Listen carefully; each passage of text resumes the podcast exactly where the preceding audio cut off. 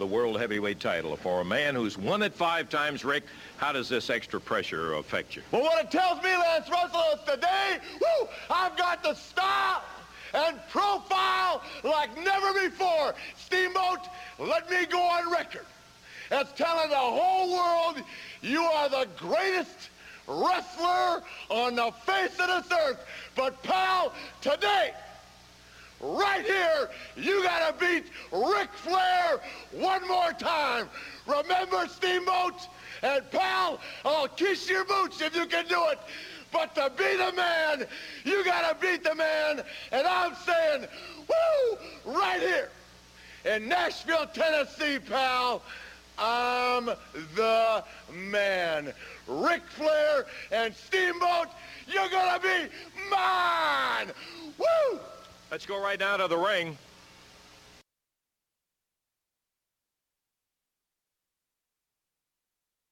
Ladies and gentlemen, this is the villain Marty Scurll, and you are listening to Turnbuckle Throwbacks with Phil, Jay, and that pain in the ass Choppy. Ha ha ha ha! Your shows, your entertainment, and your network. This is Rant EM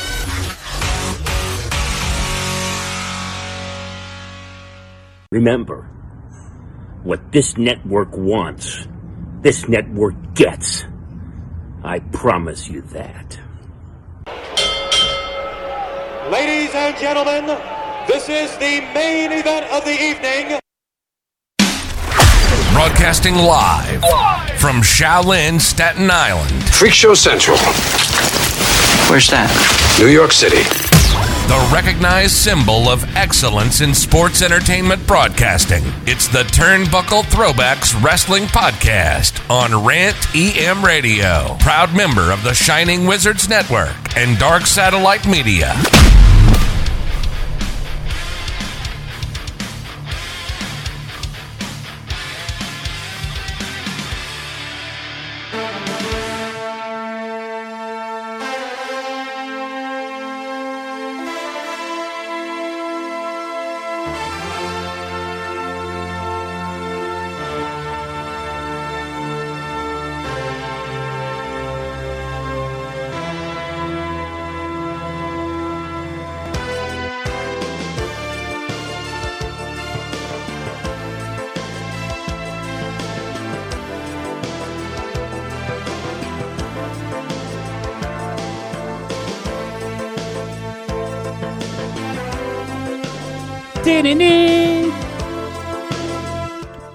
Not bring it back? Of course.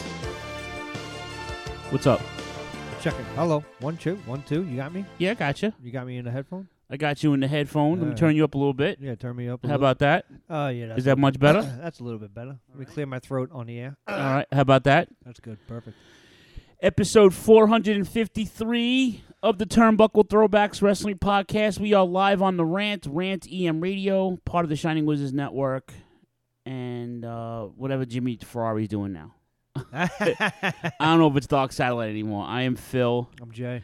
And about 30 minutes ago, Choppy tapped out. He's still at work, so Yeah. uh, he won't be joining us Pay, tonight. paying them bills. Paying them bills. Um, so how was everybody doing? I know we started a little early tonight, but you know what? I'm just a little anxious and I just I'm exhausted. it's been a long day. It's been a long week, actually. Yeah. It, it's just you know, um, we got it. We, we're getting a new. We have a new um system at work. Not computer yet. We're getting that soon, but a new system of how we do shit. And I'm like, and it depends on who's in the office on how good shit goes. Like there are days where it gets done, and then there are days we have to fucking chase people because there's lazy pricks. so, needless to say, uh, it's it's been a long week. But I went to the barber, got fresh to death today. You had a barbershop story. Yeah. What happened to you at the barbershop today? I, uh, so I got, we got a family party tomorrow, so I was looking. Uh oh, whose birthday? Uh, it's actually a communion. Okay. And uh, going down to fancy Angelina's on over by the South Shore of Staten Island. Jay eats antipasta twice because he likes very nice Yes. Angelina. And uh, so I go. I was like, ah, let me let me not look like a homeless guy. And so I tie my hair up to the top, and guys bringing the buzzer a little bit closer, and I felt him clip something. I was like, oh, I didn't. You know, it's not exactly the easiest cut. So I uh, my hair when I get outside, and nice little, uh, nice little hair doll was in my hand. I was like, oh boy. So if I if I look a little thin on the left side, that's the reason. Phil Ray, a fun fact: I hate facial hair. Um, about five years ago, DX was like, "Oh, you know, you look great with it. You know, you should, you should keep it." When I, I let it grow for for a little period, and then I started getting it shaped up, and then I shaved it again. But then everybody was like, "What happened to your face? We like we like like everybody likes it," and I'm like, "Oh." You know, so now I'm like going through this midlife crisis thing. I'm like, oh Christ, like, do I keep it? Do I don't keep it? Because every two, like, my Bob makes fun of me because I ha- I got the I got the skull shaver. Yeah. Because I, I can't shave my head anymore because I, I have a I have an unsteady hand and I cut my head. Mhm. No one no if you're bald and you cut your head, it looks like you get you you got like you got worked in the ring. You know, look like Abdul the Butcher. so I'm like, no, dude, I don't, I don't, you know, I don't, I don't want to look like Abdul the Butcher anymore. I, I just don't. So, um, Steph got me the head, the the shade, the skull shade, which is amazing. But I can't do all of this. Like, so I'll do like under here. I, I go every two weeks. I treat myself. I don't Yeah. go every week.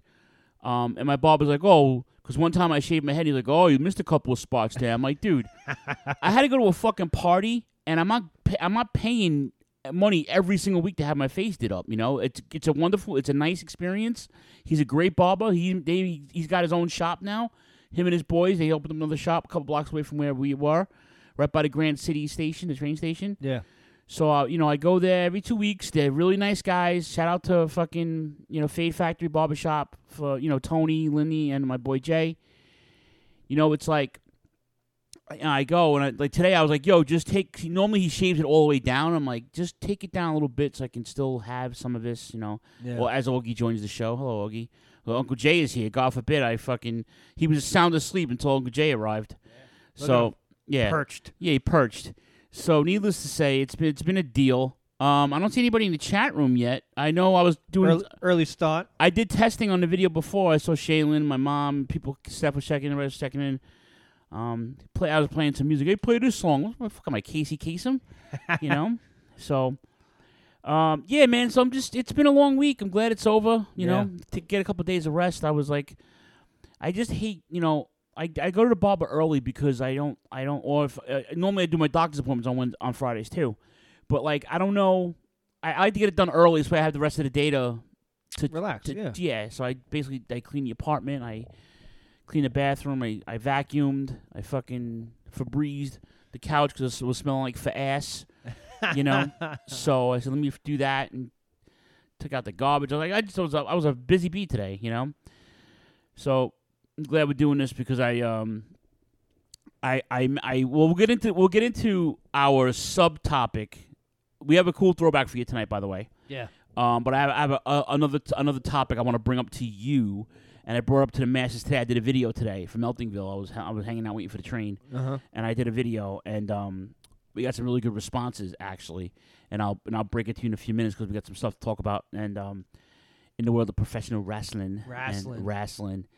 Um, anybody who doesn't like wrestling or what's going on right now in pro wrestling, please watch something else. I can't I can't tell you like how we went to the first of all. Um, shout out to Tommy Fierro. Yeah. we did the we did the convention last week. Tommy's dad passed away today. Oh shit. So Sorry. shout out to the Fierro family. Tommy, you listening? You, uh, the show's in your dad's name tonight. Yeah. So uh, shout keep keep Tommy in your thoughts. If you know him on Facebook, send him some love. Wow. He's a good dude. He does really good things for his community, and get the and he's and he's got a really good promotion going on right now. So shout out to Tommy.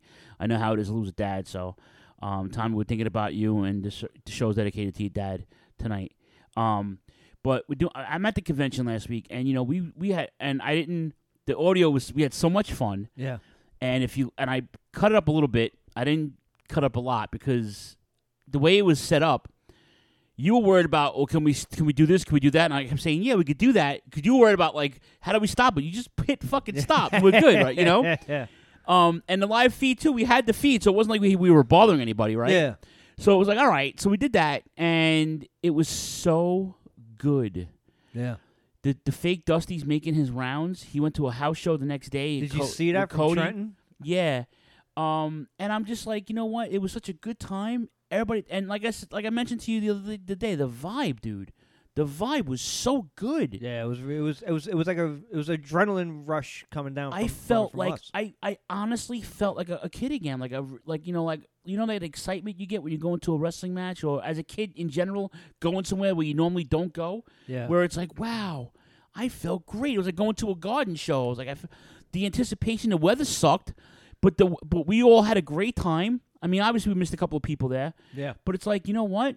We had such a great time, man. Yeah, it was cool, and and like I said, everybody there to uh, you know to the wrestlers. I mean, it, it's it's kind of really, and we touched on it with Paul Roma. We you know, and which by the way, I can't, even, I still can't. Even, I was trying to explain that to my dad, and he was like, he's like, he just came over. I was like, dude, I was like, I just You called him over. You you you were the catalyst, man. You got I- him. I You got looked- us that interview. I looked and I was like, and you know, and he touched on it where it's like, I, I don't know, it's like a reflective part where it's got to be good for for the wrestlers in the sense of that they're still they're making the rounds, they're still, you know, using their gimmick like the you know Greg Hammer Valentine's, you know, the Brutus Beefcakes, like. You know, you can't you can't perform in the ring like you want to, but you could still you know, you could still do something. Uh, you know, for, for for lack of a better word, you could still give back in in a sense, and like they're very gracious with their time. Demolition, uh, especially, uh, multiple times when I was I was waiting online for Jake, which it was meeting Jake was just was amazing for me, and uh, yeah, I'm so glad that happened for you. yeah, it was really it was really really cool, and but it was cool to to watch Dasso and uh and and Edie. They they really just like they didn't have a, a massive line, but like everybody that met them, they brought them behind the table. They were shooting the shit with them. Like they really they really kind of you know made it a, an experience. I guess for for the lack of a better word is and. It's really, it's really good. Medusa did that for me. You know, like it was, it was really nice. It was ju- just to see that. You got a Susan B. Anthony coin. Yeah, it was. I was. I was You and I- fucking Elaine nerding out. Thank shout out to Elaine because I was almost gonna throw that back in the machine. it's like, nah, dude, I think you got to keep that. And I and I and it's at home. I I'm gonna hold on to it and maybe start a collection. Who knows? We'll my, see what happens. my boy Billy, Jake Roberts is my favorite wrestler. Billy, I thought Barry Windham was your favorite wrestler. You can have two favorite wrestlers, but yeah, Jake Roberts. There's a lot of guys' favorite wrestlers. I Yeah. hope, Billy, I hope you're feeling better. Billy was at AEW Wednesday night, by the way. Oh yes. with our boys, with, our, with my with my Ridgewood crew. Yeah. So they had they we were- they were all at the USB uh, thing. They're coming back in in in like September. I don't, I'm not going to that tennis stadium ever again. No, yeah, yeah, I remember you were saying that you were not. that fucking venue was awful, Yeah. dude. I missed the entire Omega match, getting food. Yeah. Right. It took me a half an hour just to get to my fucking seats after I, after we parked.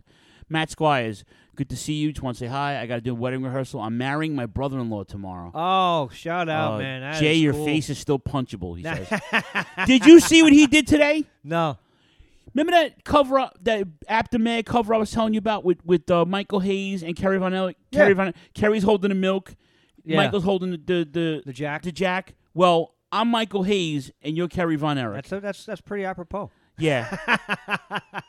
so, Oh, but yeah, Matt, congratulations. Hello, Shaylin. How are you? yeah, that's cool. Um, Yeah. I actually did the same thing for my sister. I got I got the, you know, I'm wedding. Uh, what am I? I'm internet. What I used to say it's like uh, you're a groomsman. I'm a man of the internet cloth, and uh, oh, you got ordained, right? I got ordained and all that, and it's you know it's really cool. It's and especially something like that. Friar J. Friar J and Susan B. Anthony. Go ahead. Yeah. But uh, yeah, that's that's that's really cool, especially to do that for, for that, and I hope you're charging a good price because my sister, you know, she paid she paid very well. I'm sure Matt's playing music too. He's a fucking musician. So Yeah. I'm sure he's doing. He's coordinating the whole thing because he's he's good like that. Yeah, without a doubt.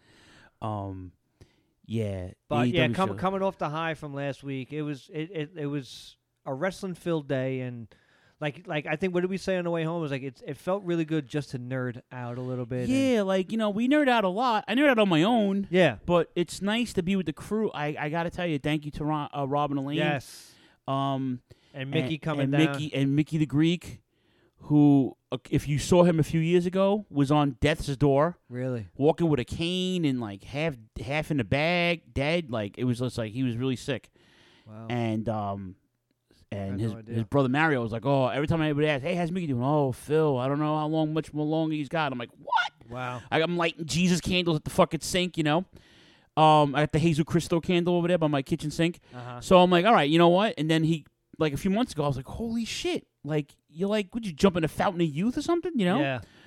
But um, yeah, Mickey's awesome. They're all going to Chicago, by the way, for for the Forbidden Door pay per view. Yeah, that's And that's we'll- gonna be a good look. And we'll get into that. I just, you know, I really can't afford to go. Like, I, I just, you know, Yeah. I couldn't afford to go. Like, It was you know. funny. Um, two. Well, one. I, I had tickets for the end of June for a band uh, in Dallas, and we, were- you know, early in the year we were so gung ho to go, and you know, life's just getting in the way. So it's like we're not gonna be able to make it down there. So you know, I had to sell the tickets, and then a buddy of mine just just messaged me, and he's going to to I think it's Nashville. I want to say I think it's Nashville. Yeah. I think it's I, I don't know if it's a Kiss convention, but it's something it's some kind of convention and Ace Frehley and Peter Criss of Kiss are gonna perform together. Who just got invited by Gene Simmons to play again, right? Yeah, for for Ace's birthday. And uh you know, uh, but it's kind of cool because Peter Criss a number of years ago, I think two years ago, three years ago, uh, probably even, maybe even a little bit longer, and uh, he he performed his last sh- show, quote unquote, in the city, and I was kind of upset I didn't go. But uh, and then of course, like usual, you're never really out of, you're never done. That's Comic Con Yeah. for me. Every year, I'm not going. I'm not going. Within a day, someone's got me a pass. Yeah. Who's you- like here? I got a free pass, but yeah, you never, you know, yeah, you never like look at Ozzy. How many? Who retired more, Terry Funk or Ozzy Osbourne? Terry Funk. You think so, right? I think so. Terry's prominent in tonight's podcast, Yes. by the way. And I, st- I still question if Terry Funk is retired. You, listen, Oh no, no, no. He's, Yeah, yeah. He's pretty beat up right now. Yeah, and, and you know, and that's somebody. And like I said, going back to uh, Tommy, you know, Tommy pulled a lot of strings uh, to get what he got last week. Those guys, I mean, Jesse Ventura is a huge pull. Yeah. and you know, and the line reflected that. There was there was a massive line for him. And, 172 times. Thank you, Shaylin. Uh, Terry Funk. Yeah, hundred. Yes, that that's the official It's- count. I, if that's the official count, I yeah, It's Probably it's probably, Probably not is. much south of that. probably is. But uh, but you know Terry Funk, somebody you know we said it with Paul Roma, who Paul Roma doesn't do a lot of these signings. Terry Funk would be somebody amazing to to, to meet and in that kind of capacity. You know, if if if he would ever do that, which listen, never say never. You know, You know who does an amazing Terry Funk impression? Paul Heyman. ah, Every time Paul mentions him, like eh, when when uh, when he came to ECW, it was like um, Terry Funk would ask him, "Who let me work with him? I can work with him." Yeah, but- like let me get that guy. You know, Terry Funk was just a. And uh, speaking of impressions, I remember uh, Rob showed me Killer Kross is amazing. Jesse Ventura. Jesse Ventura Correct. somehow or another found out on Twitter, shouted out to Killer Kross and says, "That's a really good impression." He goes and by you know, and then he he's talking about um, who's the guy Van Vliet. He's like, did he ever did he ever do finish the the set? and so then Killer Kross like shouted out to him. It was it was awesome to see that. But uh, yeah, I, I'd love to see Terry Funk in, in that capacity. That that's like an ultimate grab right there. If like That's something you would probably have to pay for, and you'd have to do the whole wait online thing. And Yeah, I, I listen. i it's it's it's about what what you're willing to do, and you know Jesse's price. I mean, if you, I was, I almost kind of regret it. I said it to you on the way home, where I'm like, ah, I kind of regret not getting it. That's a once in a lifetime thing, but you know, that kind of. And, and listen, I'm not saying it's not. You know, if if I didn't have other things going on, I, w- I would have dropped 150. You know, hands down. It was a 150 autograph com- uh, photo opportunity. Yeah. and he was talking to everybody. You know. Oh, yeah, yeah. He was, you know, it was he was making it worth it. I'm at the point in my life now where if I have the money, I have to do it. Then. Yeah. I mean, I scale back on shit because I don't have the money. But for something like that, if I had the money, I would do it. Like when I the last time I went to, I needed money for Paul Orndorff. I need I needed to see Paul Orndorff. Yeah. That was mo- that, and the- look, and and like you said, he you I, know, I got him and he passed away. But I thanked him and I he couldn't barely he could barely have a conversation, yet alone cut a drop for us. But speaking of drops, Mark Henry cut a drop for us. to- Oh, it was so cool. and uh, we'll hear that later on, I think. And uh, Marty Scurll did one, and we met. Uh, finally, get to met, meet Ron Singh. Yeah. Who? What a fucking cool cat. And and and is a beast on big- and he, and let alone how tall he is. But man, he's walking around. He's making the rounds. Uh, you know, it was really cool to kind of see. You know, it, especially, and and not just the wrestlers, but they had a bunch of lucha masters. The, the what was the the, the pottery thing? The the not the clay, uh, porcelain. The porcelain Yeah, yeah, dolls. Like yeah. they had a bunch of that. Oh, I left I left my the card. I found it in my in my pocket when I went home. Where is that thing? Hold on. But uh, it was really cool to see that. And then I, I bought a bunch of uh, old wrestling books. I bought an Arn Anderson book, Calgary Stampede book. Um, you know, once in a lifetime type stuff. And I, I and I think I bought a Jesse Ventura book actually too. I could show the masses what Jay picked Oh yeah, up. yeah. So there's this lady at at the last convention. I think Brielle bought Choppy a Macho Man one, and I guess the boys will get. The boys said they were gonna get me a Dusty one. That's I, apparently that, that was what you said. That, but they got they got this one, man. I got a I got a Dusty man. Come, Let me make sure I'm, I'm showing this to everybody. But it's like a little fucking it's a gimmick.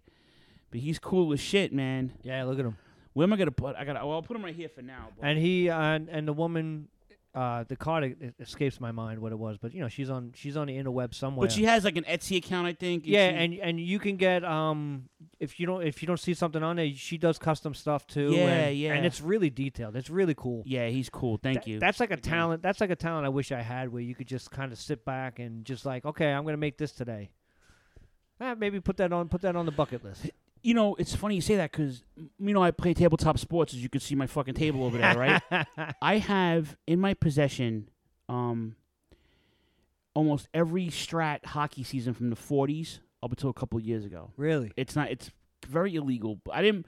It was gifted to me. I bought I, this guy. I bought some some like old sets from, like out of print sets.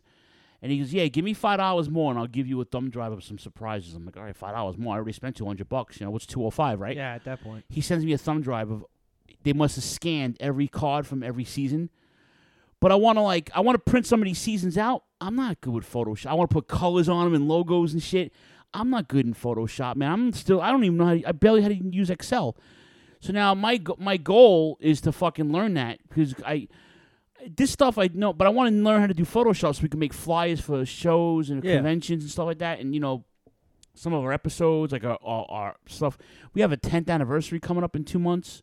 Just flying by. I know. Um, I gotta work to work that out because I know Mott Spock is coming up coming up for that. Well, not we're coming up to New York, he's, and he's gonna probably be around. He has a podcast. Him and his him and his boy Will, and they have fucking Shining Wizards Kevin on. That's awesome. We're trying to get Kevin for fucking five years on the show. This kid has a fucking podcast for two weeks. He gets Kevin on. Big pull. Big pull. Big pull there. Big pull. Shining Wizards every Monday Yeah. live on the rant. Always moving and shaking them. Always moving and shaking those cats. If we uh, if we had more time, which we probably you know looking back on it, we probably could have, but uh, we we, we would have ran into Bowman, which would have been really cool. Although we didn't have Choppy there, I love the, the the dynamic between Bowman and Choppy. When, yeah, when Bowman abuses Choppy for his for his feet. He goes, "You fucking goon! Oh, God, you so fucking! What do you got talons on your feet? That's so awesome. You know." Yeah, Shane, when it is dope. Thank you. That's my that's my polka dot Dusty statue. Yeah, So he's pretty dope. and I seen a and I seen a photo. Oh, where did I see it? Oh, I seen it somewhere. Maybe somebody posted it in the page, but it was like a of of, of Dusty and polka dots in the seventies. Oh, It was. It might have been like seventy eight or something. Uh, I forgot where I seen it, but uh, but I was like, oh, it wasn't just a. It wasn't just a WWF thing, but so I once I seen that, I was like, oh, I gotta get Phil this because we were gonna try to get you to meet Barry Windham, but Barry Windham just hightailed it out and out of there. So yeah, yeah. JJ was there. A lot of guys were there. Beefcake, fucking uh, Valentine. A bunch of heads were there. yeah, it was Like, cool. yeah, it I can't wait to. We we we definitely got to do another one, and like you said, just kind of like do it like we just did, and that was really cool. Uh, you know, I I love that. Especially, and then we went. The best was going out to eat afterwards, and then we kind of had like a like a super Rob, super reco- ner- Rob yeah. recorded us for an hour talking at the fucking this this this Mexican place down the road called Macho Nacho, and really authentic res- uh, Mexican food. And then Rob was Rob said he was so compelled by the knowledge that we were dropping, Yeah, um, that I was dropping. Apparently, I I don't know, but I don't know about all that. No we were like ghost booking almost. well, yeah, and he was like, I had to record it. That was kind of, and like I said, it was especially That's a bonus episode coming yeah, out soon. That's that that especially something like that where th- that whole I, I'm I'm amazed that the it's like a glitch in the matrix type thing where if you go left, you should have went right type thing. Like we were talking about something like that, where if this happened, does it change the whole trajectory? And it definitely would have, without a doubt. So it's good to know. it's always fun. Like we do this with the comic book uh, genre, all the geeks too. It's like, well, if this didn't happen, that didn't happen, then this would have happened, or Yeah. we don't know if this would have happened. Case in point, like everybody's talking about Doctor Strange. I didn't see it yet. I'm, I'm, ho- I'm hoping to see it this weekend. But like, it's a multiverse thing. So if certain things didn't happen in certain universes, you wouldn't have what you have. And it's it's kind of like it, it kind of with wrestling too. It's like, well, if this guy never got booked there, or if this guy won instead of losing in Yeah. storyline, and it just it's you know it's the repercussions were catastrophic when you think about it. Yeah. There's certain time, certain timelines. If you would have broke down, you know, Hogan never coming to the uh, WWE, him staying in the AWA, or Hogan losing to Andre, Yeah. or DiBiase winning that tournament instead of fucking Savage the next year. It's like you don't you don't know. You know what I'm saying? You, you just don't know. Um, but it's nice to, you know, I like to dig because for me, it's what coulda, shoulda, woulda. But then it's like, wow, what do you do? Like, you know, what if this happened? What if this really? I mean, and you look, and you- then you're trying to think. Then you plan it in your head like you're writing six months of work for it. Yeah. It would, and and like you said, stop. and it, and it goes. That's all right. So you know, it's a fucking cat. He was fucking dead asleep. I swear it. He was right up there. You can see his ass print in in in the in the, in the blanket. But yeah, man. So you know. All right, all right. Where do you want to go first? Because I have some things. You got some things. Well, you you tickled my fancy with the whole CM Punk thing. I had no idea about this. All right, so we'll get into AW. First of all, fucking Punk. What he did to that crowd on Long Island the other night. Amazing. Holy shit! So if you're, I if- love it. Now, Bill, thank God Billy's listening. Billy's probably the biggest Islander fan I know. Billy is a long time diehard Islanders fan, and we've been we've been oh, him and I have been rivaling it back and forth since we're fucking teenagers. um, so if you don't know, the the a couple of years ago, the Islanders had a guy John Tavares who was pro- they called him Johnny Hockey. He was like the next fucking guy. He was the next power sc- power forward scorer guy, whatever, and he wound up not re-signing with the Islanders and going to his home team, to, going to his hometown team where he's from, Toronto, went to the Maple Leafs, and it was a big deal. This motherfucker comes out in an Islanders jersey with the Tavares number in the back of it, That's amazing. and you want to talk about heat? Like now, I'm in a group text. It's myself, it's Rob, Nick German, Mott Spock. I think Choppy's in it too. Elaine, a bunch of us. I have to mute this text because it, it constantly goes off on uh, inappropriate times. So I don't see these things I open them. So Rob's there. Rob's sending us pictures. I'm like, holy shit, the heat, you know. So Punk fought um, Josh. Um, who's the Dark Order guy? Josh. Um, oh, John Silver. John Silver. I'm sorry. He's an and he's a Long Island guy too. Yeah. So John Silver gave him a good five or ten minutes. That was fun. And then uh, Punk, you know, went to cut a promo, and Hangman was doing commentary, and they're setting him up for the pay per view, and they were the the the fans totally turned on on Punk. But that, but that shows you what, and like I said, I know you are lukewarm at best with CM Punk's uh, return. Yes. Um, but that shows you the genius of of what he does. Is is I he could still kind of walk that line of in in that market. It's almost like, and this is going to be a stretch, and I'm not I'm not saying one is like the other, but you know, Bret Hart in '97 when in the states he's this fucking you know, everybody hates him, and he goes to Canada, and he's a fucking godsend. Shawn Michaels was had that residual heat eh, going into Canada every year in, in the 2000s. He was still hated there, so it it just shows you that type of worker that he is. I I think personally. Um, it was brilliant. What made it even better is that Punk is a diehard hockey fan. Yeah, yeah, like yeah. myself. Big, you know, he's from Chicago, big Blackhawks fan. He goes to all the games, but he's a big hockey fan too. He talks about hockey a lot on Twitter, so it made sense. Um, I still haven't gone to the new arena yet. I want to go. Yeah. You know, uh, I know the Islanders play there now, and What, uh, what, what, what did you? What is the name of it? You U- said- US UBS Arena. no, what was the way that you, you called it Nassau? Not, Oh, Nassau, the Coliseum, the mausoleum they used to call it, or the barn. They used to call it The the, barn, that's what yeah, that's where the when the Islanders won all their cups, and that's Yeah. where I, that's where I used to watch the fi- the P, uh, fire fire uh, FDNY versus NYPD hockey games, which are almost as bad as Ranger Islander games. Because there's brawls and everything, and then they, and then they'll purposely sit all the cops on one end and all the on, and all the firemen on the other side of the arena, and it's fucking brilliant. And I had so many fireman friends, but I sat on the cop side because I I had a I have a NYPD jersey, and my uncle's partner was this the, was partners with the with the with the equipment director. So it's like I, I had to sit on the police side, but I had more I had more FDNY guys um, that I knew. But um, yeah, I listen. White fucking heat, man. That was amazing. Yeah. and to set him up for the for the title um, in a couple of weeks against Hangman Page, double or nothing. Uh, we'll run down that card when it's full.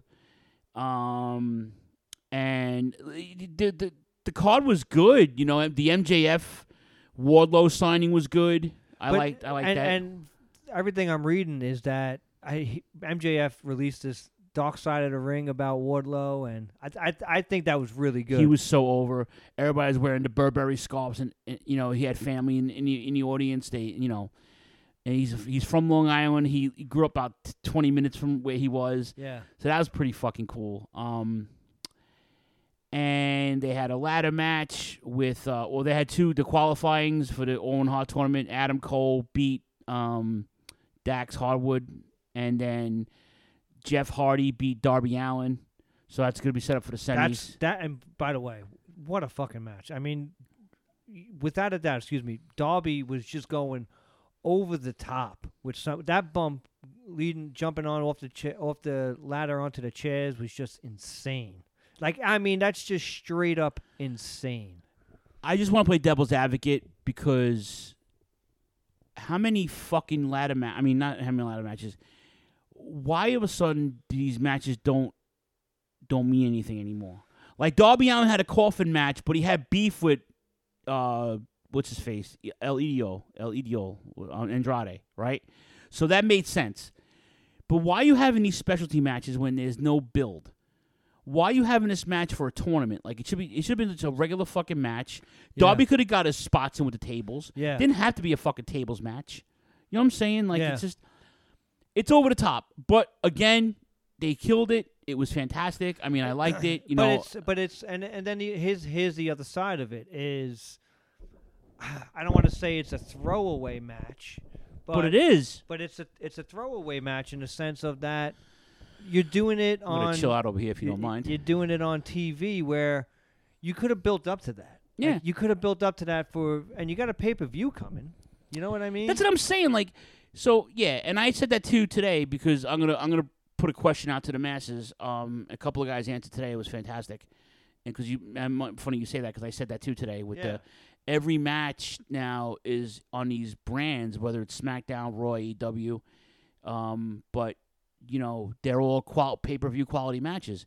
The Danhausen thing was pretty funny. Yeah, I like that. You I, I, but it's and then he he lost uh, to Tony Nese. Like another Long Island guy. Yeah. Tony Which Nese I agree with. It- Yeah, it was a Dan squash Hou- match. Danhausen once again. Very good, very evil. You, you do not you do not need to win uh, to to get over. Oh no no. And he's he's he's the epitome of that. He's way over. Oh God, he doesn't he doesn't need he doesn't need to win another match. And I lo- and I'm loving the stuff online with him and Hook. I like Hook. Yeah. Well, I- I, love Taz, so that's Taz's offspring. So I, I, almost by proxy have to like Hook. You Yeah. know what I'm saying? Oh, yeah, 'Cause otherwise- I'm, I'm a Taz mark from way otherwise back. Taz is gonna come. As you come- can see Taz's picture over there. Otherwise, Taz is gonna come out and, and fucking kick the shit out of you. I'm calling you out, brother. That's it. Brooklyn versus Pittsburgh. Sorry, that's my Taz impression. Him calling out Shane Douglas. Yeah. But uh, yeah, so the the CM Punk stuff is good, and uh, you know what you were saying. So you you're saying that he's he he turned down a, a chance to to to fight Kenta, which eh, come on. So Forbidden Door, you all know, it's the end of June. We talked about it. It's the it's gonna be the the pay per view of the year apparently, and all these promotions are gonna be involved in it. I'm pretty sure Impact, Ring of Honor, AEW, New Japan Pro Wrestling. I wouldn't be surprised if they pull some people from Mexico or from All Japan. Um, I, I wouldn't be surprised if they pull people from everywhere, C- Combat Zone, everywhere. Um, Kenta uses the same move as CM Punk. As a matter of fact, all joke, all, all, no no bullshit. Kenta's been doing it I was just gonna say. way before fucking Punk did it. Yeah. Okay. Which again, they, I love Punk, but this is listen. Kent is right now. Kent is my guy in New Japan Pro Wrestling. He doesn't wrestle very often right now, um, in storyline because Bullet Club re, re, Bullet Club actually revamped, um, and it's Ju, uh, Juice Robinson now is with them, and Tama Tonga's now a, a face, and it- the whole landscape of Bullet Club has changed, and, and Japan just opened up, so now everybody's gonna start coming back. And Thank God. Gallows and Anderson went back to Japan; they're back in Bullet Club full time now. So, but Kenta has been calling Punk out forever, not just because of his pay per view. Yeah. He'll when Punk came back to in AEW when he came back to wrestling, who's one of the first people that tweeted? Kenta. Mm-hmm. Kenta wants CM Punk. There's money there. It's a good. First of all, forget about the money, man. This is a Mark's fucking dream. This is a wet dream for your boy Phil right here. Yeah. Because these are my two guys. Like I, I, loved Punk a decade ago, but like Kent has been my guy forever. I loved him even Yeah. before he Ring of Honor and All Japan. Like when he came to New Japan, I was like, holy shit! And Rob will tell you, I fucking marked hard. He's one of those guys that he's he's very polarizing, Kenta, because he's he's a striker, and but he could finesse you, and he's he's so like he not. I don't want to compare him to like a, a, a super technical guy like a Malenko or a, a need, need, you know need I say Benoit, but one of those tech really really hard technical guys. He is that guy for me. Yeah. And for him, for me, to have him fucking cave CM Punk's face in would be would be would be amazing. So if they're doing this as a work, that's fantastic. Because not for nothing, Punk could be world champion at this pay per view. I'm not saying he's going to defend the title, but Yeah. he could he could if he beats Hangman at the end of the month. He's walking into Forbidden Door as the world champion of AEW. Yeah. That's that's that that, that I don't think people, you know. So I don't even think Kenta cares about that. I, Yeah. Well, but I mean, it'd be a bonus if he puts it'd puts be the, a bonus, but then it would also be a waste of the belt on him. right. And then, but yeah, but he wouldn't see Because the belt on the belt on Punk is supposed to elevate somebody else. tie the knot. I, and I and I say for MJF, I think that's the way you really close that Right. that loop would be for would, would be for MJF to beat Punk.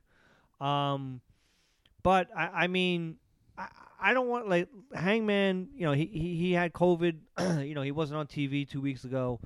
Um, I'm lukewarm about this match personally. Yeah. Uh, I I I'd Well, like we'll to cover see it when it gets closer. Yeah, I'd like to see it, but uh, I'm gonna get it. So I, I'd I'd rather have Punk against Kenta, and, and Punk doesn't need to have the belt for that anywhere near. well, what bothers me more uh, it, if this match does happen and Punk does win the title, Punk they're gonna have probably automatically beat Kenta. Yeah. which will piss me off.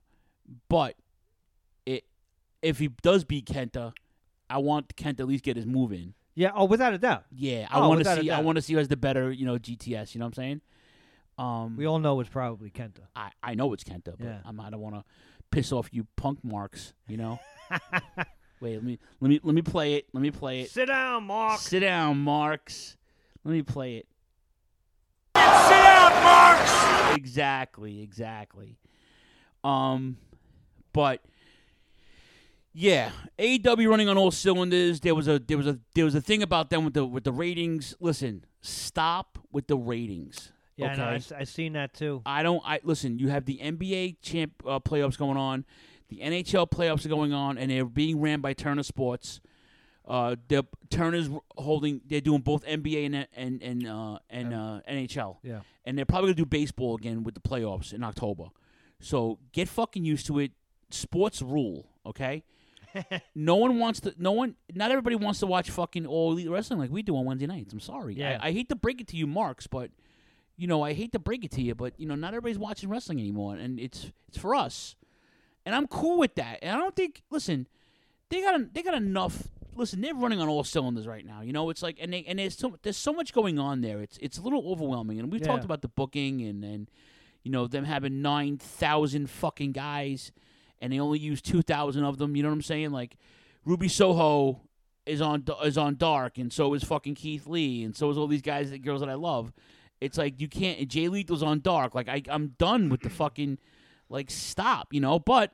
Again, Ring of Honor, and they just trademarked some logos for Ring of Honor. Yeah. looking like a TBS logo. Yeah, it does. Um, but this might open the door for those people, and I'm maybe not like maybe like an NXT type, like you mentioned a few a few weeks ago. Yeah, yeah. But like I don't know, dude. I, I'm not I'm not too worried about fucking ratings at this point. No, my- at I'm this not- point, in my wrestling watching life, you know. But, but, uh, you know, and like we always say, devil's advocate here, there's a whole lot more going on behind those doors. TBS, the, Sure. turn, the Turner doors. Makes sense. Um, business wise, uh, they they just took a huge dump and and burnt. I, I can't even tell you how many millions of dollars for CNN CNN Plus, Which And didn't start yet, did it? It's it started and stopped within within a week or two. Who, yeah, who's gonna pay for that though? That's so now this is where this is where the genius of Eric Bischoff comes in because this is what Eric Bischoff's been so now everybody's hating on Eric Bischoff because he's he's saying all this stuff about anti AEW, he's not going to be welcome back, blah blah blah. But what he's saying is correct. It, it, and it's evident once again, you look at history, it repeats itself. This is what happened with WCW in 2000. There was a there was a major merger with AOL Time Warner, and WCW. Um, whatever you want to say about the booking, yes, okay, that's one thing. But if you look at it just from numbers, it's bleeding all this money.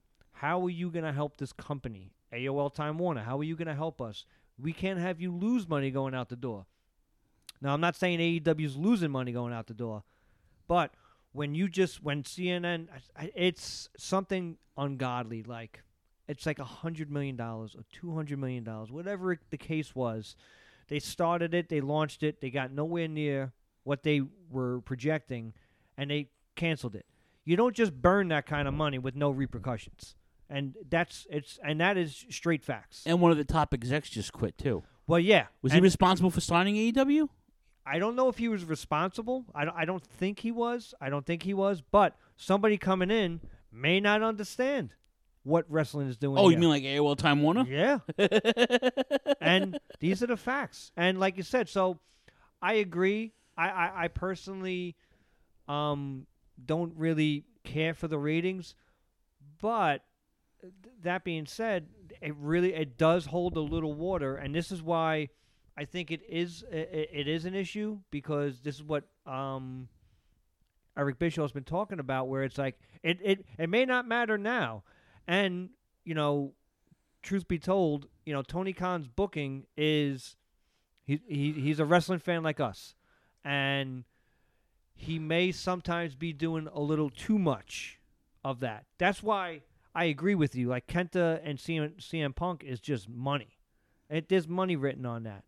But when you have a match like Darby Allin against Jeff Hardy and you just throw it together, i- and, and maybe not thrown together, but it's it's perceived that way. I mean, they had weeks going into it. They they teamed together, so it's it's only a natural thing. But you you should have somebody be a babyface, be a heel, be Darby Allin, be jealous of Jeff Hardy, or vice versa, whatever the case may be. You could tell a story with that and draw money instead of just have have us internet fans just fucking sit there and throw it out like that. Like that's where the truth kind of comes in, and it may not matter now, but it's going to matter at some point.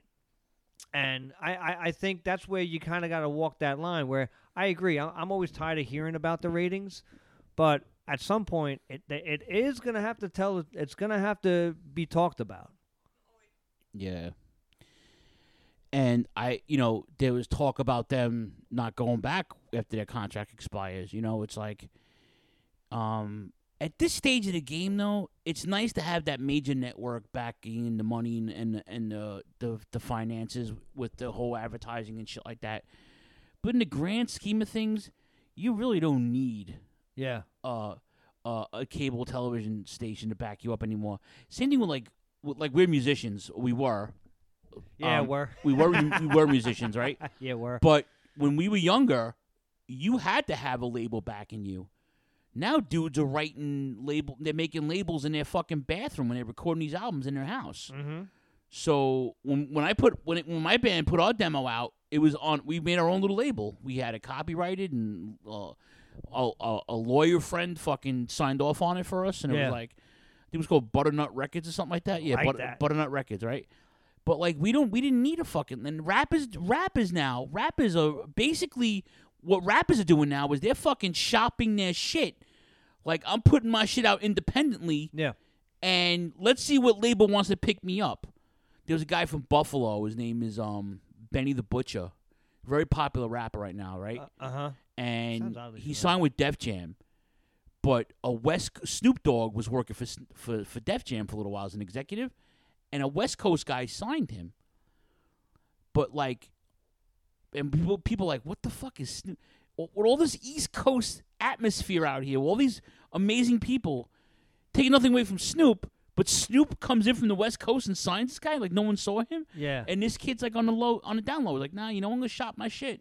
And he shopped it and did all the fucking does battle raps and all. that. And then all of a sudden, now he's with Def Jam. So it's like he didn't even need the fucking label though. He just he just kept going with his shit, you know. So, but wrestling organizations like Combat Zone and G- Game Changer and uh, there's a few other ones. Uh, NWA. They're Yeah. all on FITE TV now. Could, you you know, all they do is pick a venue, bring their cameras, and I mean it's not the same production, No. but you're getting the pay per views out there. You know, and these kids will buy it. You know, it's like I, I don't think Tony Khan's too worried about you know that the guy the guy owns a fucking football team, uh, a, a soccer team. You know, and Yeah, but uh, but once again, he's you're right. He and let's let's just say hypothetically, they they get thrown off Turner. You know, he's gonna be all right. He could still stream online or what have you. Um, AEW is going to a streaming service at some point. Um, I, I think it's going to be evident. I, I I'd imagine it'd be on HBO Max, but once again, how much are they really going to draw there? You know what I mean? A lot. Listen, safe to I think it's safe to say a lot of wrestling fans have um, HBO Max. I think it's I think it's very safe to say. Uh, but still, are they going to draw anybody there? Probably not. You know, and like I said, it sucks to say, but the truth is the truth. You know what I mean? And like I said, you guys are pulling in 800,000, 900,000. I think they just did a click. I know I know they did better this past week, but they had there was sports on this week. They had they had Dude, playoffs on. Dude, you're gonna have playoffs on until June. Yeah. Oh, like yeah. you know, it, it this happens every year. When when the Monday Night Wars were going on, Monday Night Football was still running shit. I'm sorry. Mm-hmm. You know, sports will still own the day. The, Okay. the the most watched TV show on the planet for the last 50 years is what? The Super Bowl. Yeah, exactly. Okay? It don't matter who's playing. So you blame the Hollywoods. fucking Rob. Rob checking in. So um yeah, like you know what? I don't care. They these guys are gonna. no one's gonna starve. You know what I'm saying? I don't think Fox is gonna fucking re-sign Vince, but Mm-hmm. I don't think so. Uh, I, I don't. I don't know, dude. i i well, let's get. Let's. It's a good segue. Yeah. So, ba- WWE Backlash, fucking fantastic card. It was a great card. You watched it? Yeah. Oh, good, good. I'm glad. Thank you. Yeah, I, I watched it. It took me Thank- about three days to watch well, it. Well, thank you for doing a wrestling podcast and watching And wrestling. watching wrestling? I appreciate you. you and your fucking tag team partner. Yeah. Oh, I didn't see it this week. Oh, Yeah. thanks for coming. You know. Yeah. Um, but no, seriously. And I said to you guys too, and I was. T- as a matter of fact, I'm glad Rob was in the room. On paper, this pay per view looked fucking awesome. And I'm like, it, it, it, I hope it pans out. I gave it zero expectations, and I fucking loved all of it. It was so good. The Cody match delivered. The Ronda Rousey match was good. Yep. The fucking Usos with uh with uh, Roman Reigns against uh Okay, bro. RK-Bro and fucking Braveheart. Braveheart. Yeah. Drew McIntyre. Um, that was fantastic. It was just a good fucking match. Yeah, good it was card. good, and and like I said, I mean, and that there's a lot of talks about what's happening, what's going to be happening with Roman, which apparently he's he's not on the Hell in the Cell. Uh, He cut a promo at that Trenton show where Fake Dusty was. yeah, Um, saying that he may not see you guys again, and if I don't, thank you for everything. So apparently he signed a con- allegedly he signed a contract with less dates because Yeah. he wants to go. He wants to do what his cousins do. He wants to do movies. sure. Um, so at one point, you know, and we've I had we talked about this la- last week at the convention. At one point, um, does the artist say, "Okay, I've done everything I could do in wrestling. Let me do something else"? And The Rock did it. People gave him shit for, "Oh, look at the Scorpion King." Yeah, he's the highest paid fucking actor now. Ten years later, twenty years later. Well, that's that's the whole idea You know? is that it, it but it took that time. It took it took the Tooth Fairy. It took uh you know, be cool. Yeah, yeah, it no, I took, get it. it. took these small roles. It- it- listen, I love one of my favorite movies that he did was Walking Tall. I I, t- Oh, the I remake. That's fantastic. I thought it was fucking great. Johnny Knoxville's in that movie, isn't he? Yeah, yeah. He plays the fucking doofy friend, the deputy. Yeah, I, I thought that movie was great, and uh, and it and it takes the work. I I mean, like I said, I mean the door's been happening. John Cena's doing the same thing right now. John Cena is doing like you you hear his voice on every commercial. Car commercials Yeah. and yeah, Tide and so garbage I- bags. I, and- mean, you, you know, you look at it and you just go, "Is that the next thing?" I think uh, w- w- uh, what I should say is, I hope is that it's just going to be a, um, you know, maybe he just needs a little vacation, a little little time off. You know, if he takes if he takes the summer off, uh, because what are you going to do with him with the belt? Are, are we taking the belt off him now? yeah, and then they got the they got the pay per view in, in in Europe Yeah. in September. Yep. And I think he's even on the poster. And they got and they got the the, the Summer Slams are going to be an outdoor show. He's got to be there. I mean, Money in the Bank's going to be at a baseball stadium. He has to be there. yeah, yeah. So yeah. like I, he's probably going to stay on for for the, for the big shows, but maybe not do as many TVs, maybe not do as many house shows. and this might transition to somebody else being champion. Yeah, well, that's what you kind of need. You kind of need to Aw, build up the next guy. And, and listen, who's the next guy? I mean, right now it's got to be Cody. I mean, you, you're you're tempting Drew, Drew Drew McIntyre, where you're getting him into the limelight, which I, is I think I think that experiment's done though. Yeah, I listen. I think it could still be done. I think it You liked s- him as world I champion. though. still, I still, he got a raw deal. I mean, much like Big E, Big E got a raw deal with it too. But uh, uh, Drew McIntyre more so because of it's just timing. Everything is timing. Like it, it was, that, that was during the COVID time, and they tried getting him in front of a crowd, but you know, at that point, you know. Maybe in, in front of a crowd, it should have been a heel turn per se. Maybe, but that's that's just hindsight talking now. yeah. So, uh, but you know, you're gonna have to get the belt off. And listen, come WrestleMania 39, it's gonna be in Hollywood. I'm I'm sure Vince is still hoping, holding on to any kind of hope that it's gonna be The Rock against uh, Roman at some point. And at that point, Roman doesn't need the belt on for that. No, there's Rock, eh, but you know what the fun part about that is? If that's if that comes to fruition, it's because everybody involved wants to do it. Yeah, This is not like oh I need the Oh, yeah. money or like we wrestling needs this. No, th- that's just a box office fucking draw. Yeah. In Hollywood, in, the In Rock's ho- Hollywood, it in the needs- Rock's hometown right now. You know what I'm saying? yeah, that's the way to So, do it. I'm not and- mad at that. I think they're finishing up production on Black Adam, Yeah, which I'm so fucking stoked for. Um, but you know, I can't tell you um how excited I am for Roman Reigns because I want him to. He's. I was watching some of his old shit, and I'm like, man, I got to tell you, he's so good. Yeah. Like, he. I know. I know. I. I, I. I make fun of Cena all the time with this the safe era when no, you know, they were afraid to do anybody would put the belt on anybody else but Cena at that point, and it, it worked because he became like the fucking the lunchbox guy, you know, Yeah. the poster guy and the wrestling figure guy. Uh, now Roman Reigns is that guy, even as a heel, you know, as a, as a, as a, as a, as a tweener, right? So I, I just, for me, it's like I want him to succeed so much his and his put it back in the fu- everybody's fucking faces. Like, you know what? Here, screw you. I did it. I did all this. You know. Here's what I want. I, I think it's going to be plain and simple. Roman saying that, I think we're getting the wheels turning. Uh, it's so transparent these days because of what we do, podcasts and the internet and everything. It's so transparent that it is hard to kind of make make a storyline, you know, satiable for us, insatiable, I should say. Um, this is what I think. It just dawned on me now. I want to see Batista esque 2010, 2009 For Roman. for Roman. Okay. I'm Hollywood. Hollywood Rock 04. Gets the big roles right off the bat. 04. Yeah, Batista got big roles like off the bat. I'm this big. I'm this big movie star. I don't need to be here. And you know, because he's so good. I like the, the bloodline stuff. It took a while for it to start getting started, but it, now we're here. Can't get enough. It's clearly the best thing on on, on the program.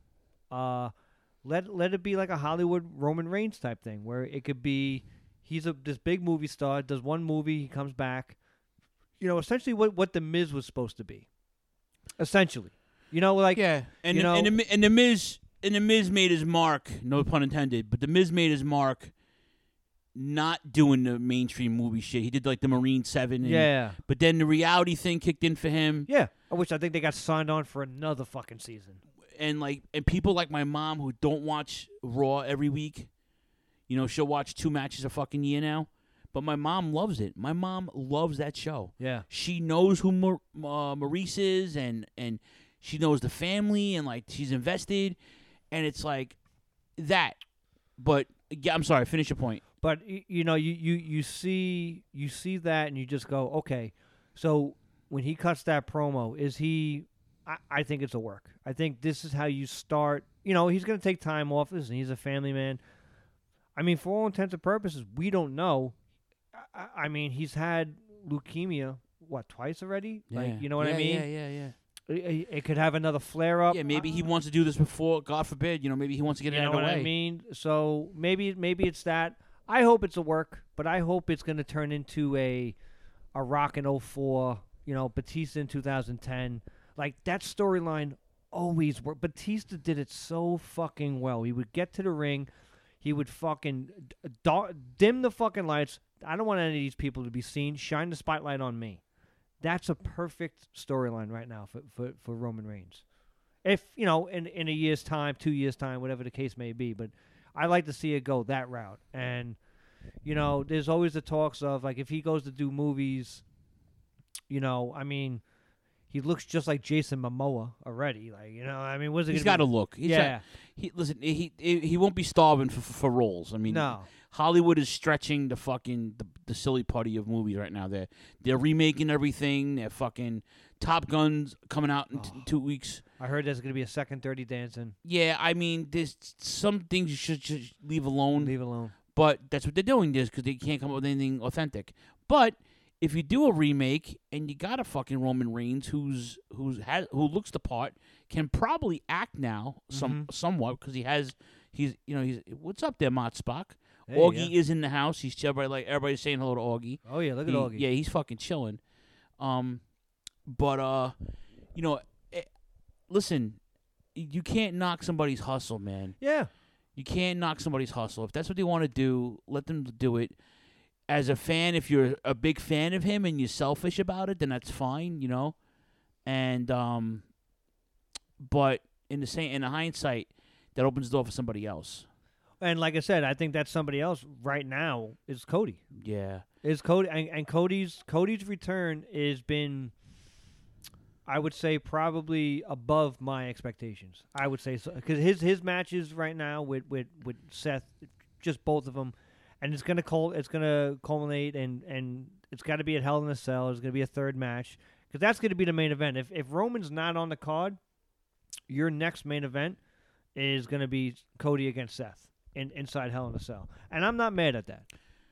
Cody's promo the night after the uh, Wrest- uh, which was the whole "I'm doing this for my dad," and for me as a as a Rhodes fan, that has to happen.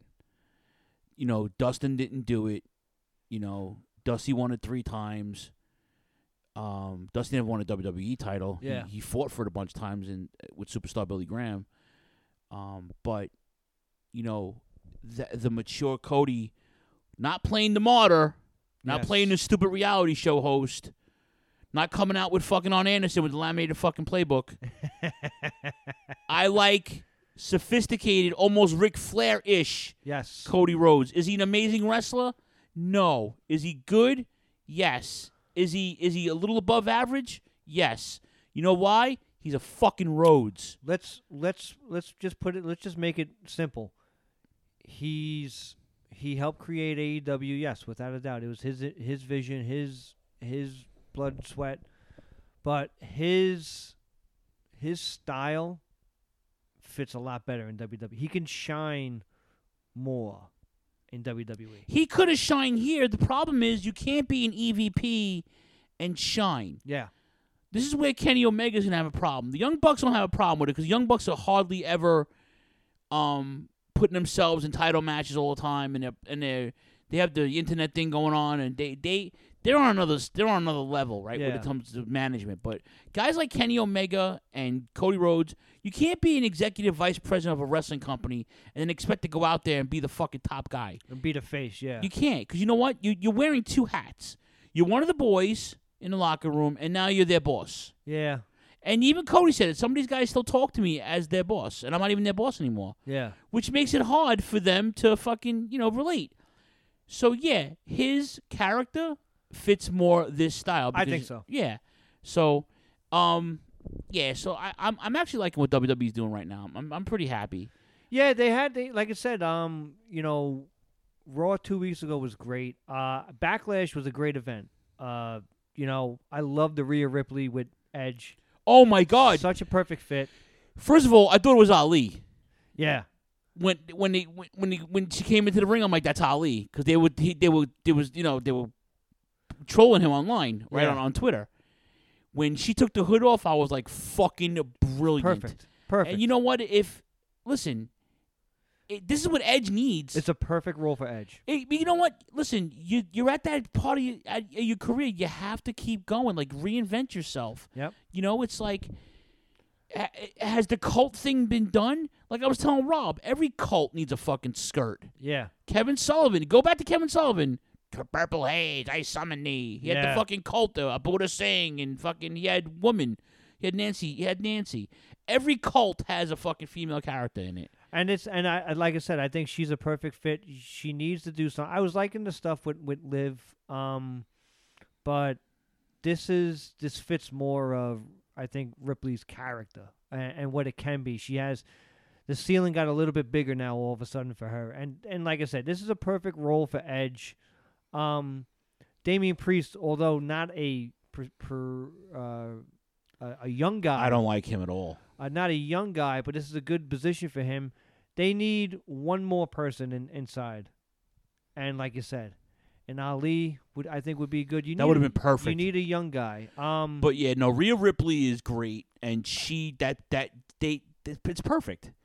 It's perfect. Um, even Damian Priest, I don't like him, but it fit, he fits that, fit- that he fits it. He fits that cult thing. Yeah, the cult thing. Yeah, I was calling it the other day. but like it said, I, I mean I'm not crazy about the name Judgment Day. Um, gives a shit at this point? You know, it, it it can definitely work, and it's and it's perfect for Edge because it, it it can keep him on TV every week, and you're all you're doing is elongating his career because he doesn't have to be in the ring that often, and when he is in the ring, it, it it'll matter more. He had a great match with AJ. It's and it and it matters. Speaking of AJ, good segue because Mott Spock checking in. Yeah.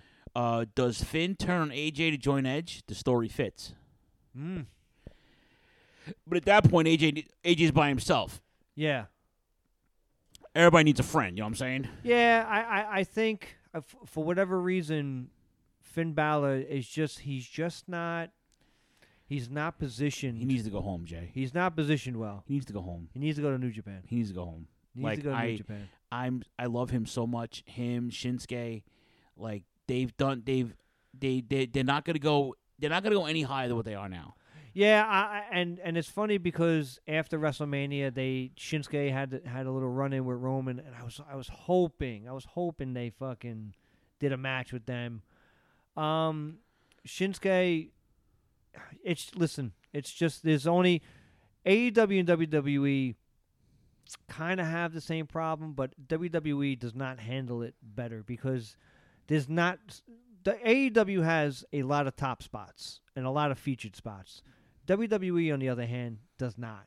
Right. There's only the pyramid gets very small at the top, Mhm. and their second, third level is just great, and it's and it's very interchangeable. There, Kevin Owens, AJ Styles, Finn Balor.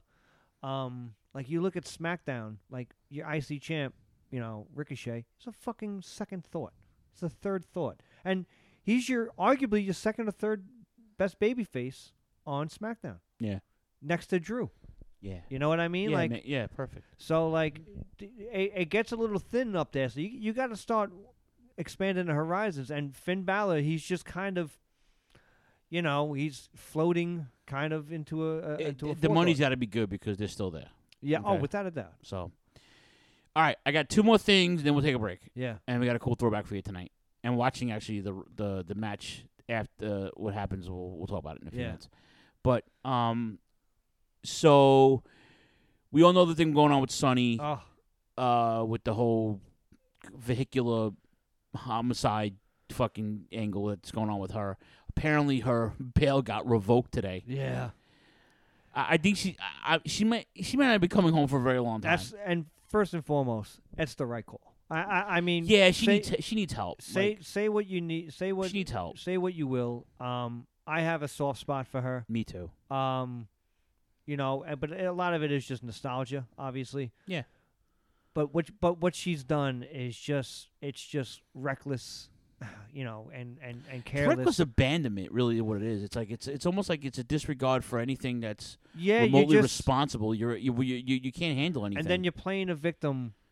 yeah, don't do a Cody. Yeah. Don't don't don't come out with the with guns blazing and play the martyr. You know you're, what I'm you're- saying? You're, playing a victim on social media, saying, you know, you you suffered a uh, a seizure or whatever the case is. Like no, like yeah, you but know, your your blood alcohol content was just fucking through the roof. Yeah. You shouldn't have. First off, you don't have a license.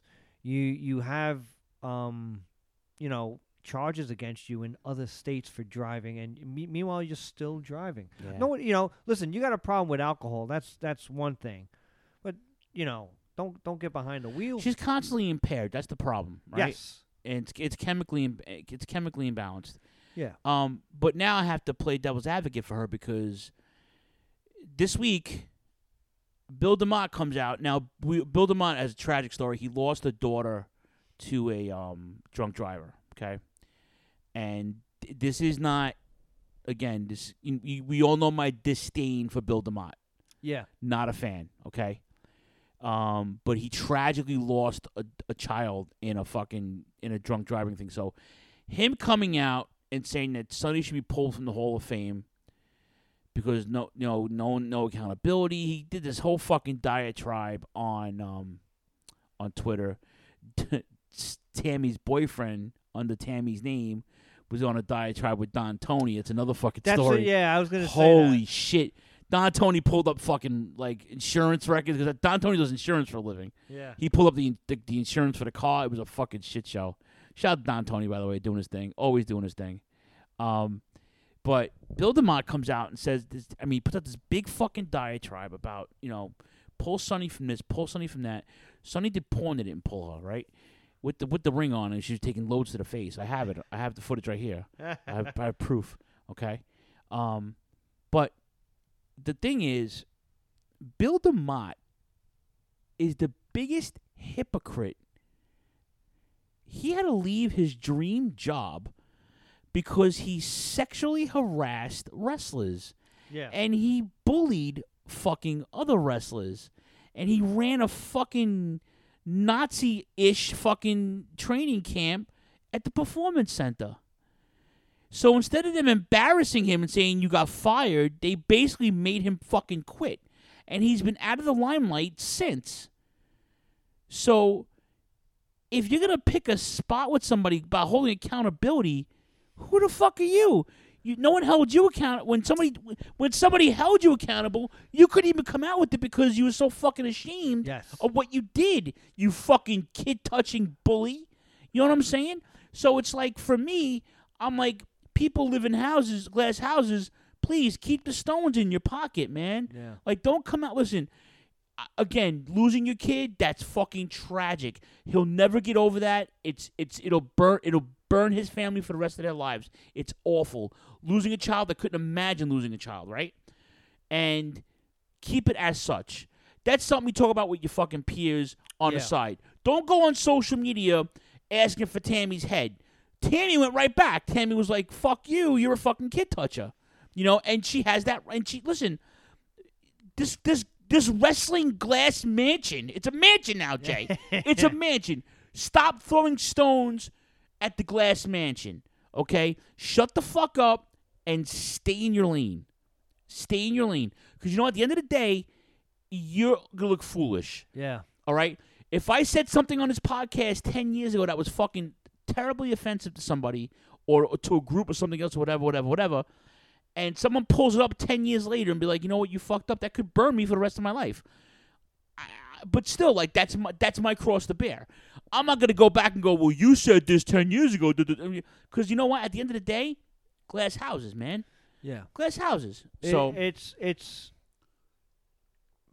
in in this instant, Tammy clearly, clearly needs help of just any any kind. I mean, yeah, and that- this is beyond w- uh, what Buff Bagwell's doing right now. At, at- Right, with right, of DDP. course, Like yeah. this is beyond DDP. you know she Uh, you needs know what I like- mean? She needs psychiatric fucking Yes. yeah. She that's needs where, all of that. That's where it starts. So that's where I'm coming at it. Where like where D- Bill DeMott should be, lack of a better word, the better man in in this scenario and going instead of instead of essentially kicking her while she's really down. And granted, listen. She's posting on before she got arrested and now in jail. Like she was posting on social media, uh, OnlyFans and whatever, and, and all this stuff. And you know, listen, okay, whatever. You know, she shouldn't be doing that either. Um, but still, you, you you know what she is. You know what you're dealing with. There's no need to kick her while she's down. A- And and I'm not defending her. I'm just it's calling it like it is. She's an addict. She's she has a problem. yeah. You're not helping the problem. If anything, you're making it worse. You're you're amplifying it, and you're you're ha- you're forcing her to to lash out. And like you said, and should she? Uh, newsflash, uh, you know she's she's gonna be taken out of the uh, Hall of Fame. You, you don't you don't you don't hear her name anywhere. Like who And, cares? and let's though? and let's just say hypothetically speaking, I haven't been on WWE's fucking website in ages. Is she gonna be on there? Does it really matter at this well, let at me this ask stage you. l- Let me let me ask you this then. You want to pull out the list of fucking degenerates that's on that fucking Hall of Fame already? yeah, I, I mean Uh, it's I mean, you could. That's it's a at least a dozen. I could- I could rattle off probably a dozen of them. yeah Okay, that I can that did terrible, fucking awful things to people. yeah. Right. British, so British Bulldog used to fucking oh, I don't know. Uh, fucking fabulous Moolah. yeah I mean, d- the list goes on and on and on. Right. But are we doing? Are, are we holding people accountable? Well, that's that's once again. This is what I always say is like, where does the ball? Where do you stop bouncing the ball? Is is and that's and that's what we're saying here is that it's it's it goes without saying like WWE is going. You don't need to lead the charge. And listen, Bill DeMott went through a a uh, unbelievably heartbreaking Yeah, thing. I- I'm absolutely. nowhere near trying to Absolutely. to to to diminish that but in the same sense like the the bigger thing to do would be to try to help Right. Instead, see what you what you're doing is you're trying to make yourself relevant by going online. yes you're trying This- to get this is- into good graces This is why I fucking hate Bully Ray because Bully Ray does this shit too. Yeah. It's like I don't. You don't need to do anything else. Like stay in your fucking lane. I go on Twitter every single day. I I think it's a two percentile where I respond to something. Yeah. Why? I don't need people don't need to know my response to everything that bothers me. That's the problem with the society. Yes. It's like you you have all these platforms still, and you want to get your shit out, which we're doing it right now, right? But the same breath, I don't have to respond to every single thing that our fans type to us. and and like you said like you know about what's and this is society today unfortunately and i this is where i i stand on it and it's just my opinion um my opinions do not reflect that that of the term No, no, they they do. but like okay if if we're gonna if we're gonna let's just say hypothetically like like your example you said something 10 years ago and you can't okay you can apologize for it but 10 years ago was it's it's a different landscape Yeah. A- and i'm not and i'm not No, no, condoning did- that- defending no, this is the same way I'm going to go with that. but, right. but- and and what Bill DeMott did, allegedly did, uh, whatever you know, did do. Uh, you know, I'm not saying it was acceptable, but people were just like, it's like like I don't want to say the word hazing. That's not the right word for it, but mm, you know, it's hazing adjacent, and these were things that were done, like, and like, and no one's defending it. Like, look at like we're looking at Ric Flair. Like Ric Flair would used to go on the fucking, you know, he, he w- Dark Side of the Ring. They would talk about the plane ride from hell. That's what Flair used to do in the '80s and '90s. Yo, is he disgusting for doing it in 2000? No, but Tommy Dreamer lost his job for defending him. Yeah, and and it's just like that's what he did. Like, I, Yeah. I'm not defending it, But that's what that's what it was accepted. yeah, Same thing with 70s television. I watch 70s television five times a week. yeah, Most of it's ethnic. They'll drop the N bomb. They'll say some racist shit about Puerto Ricans and whites and Jews and, and Polish people.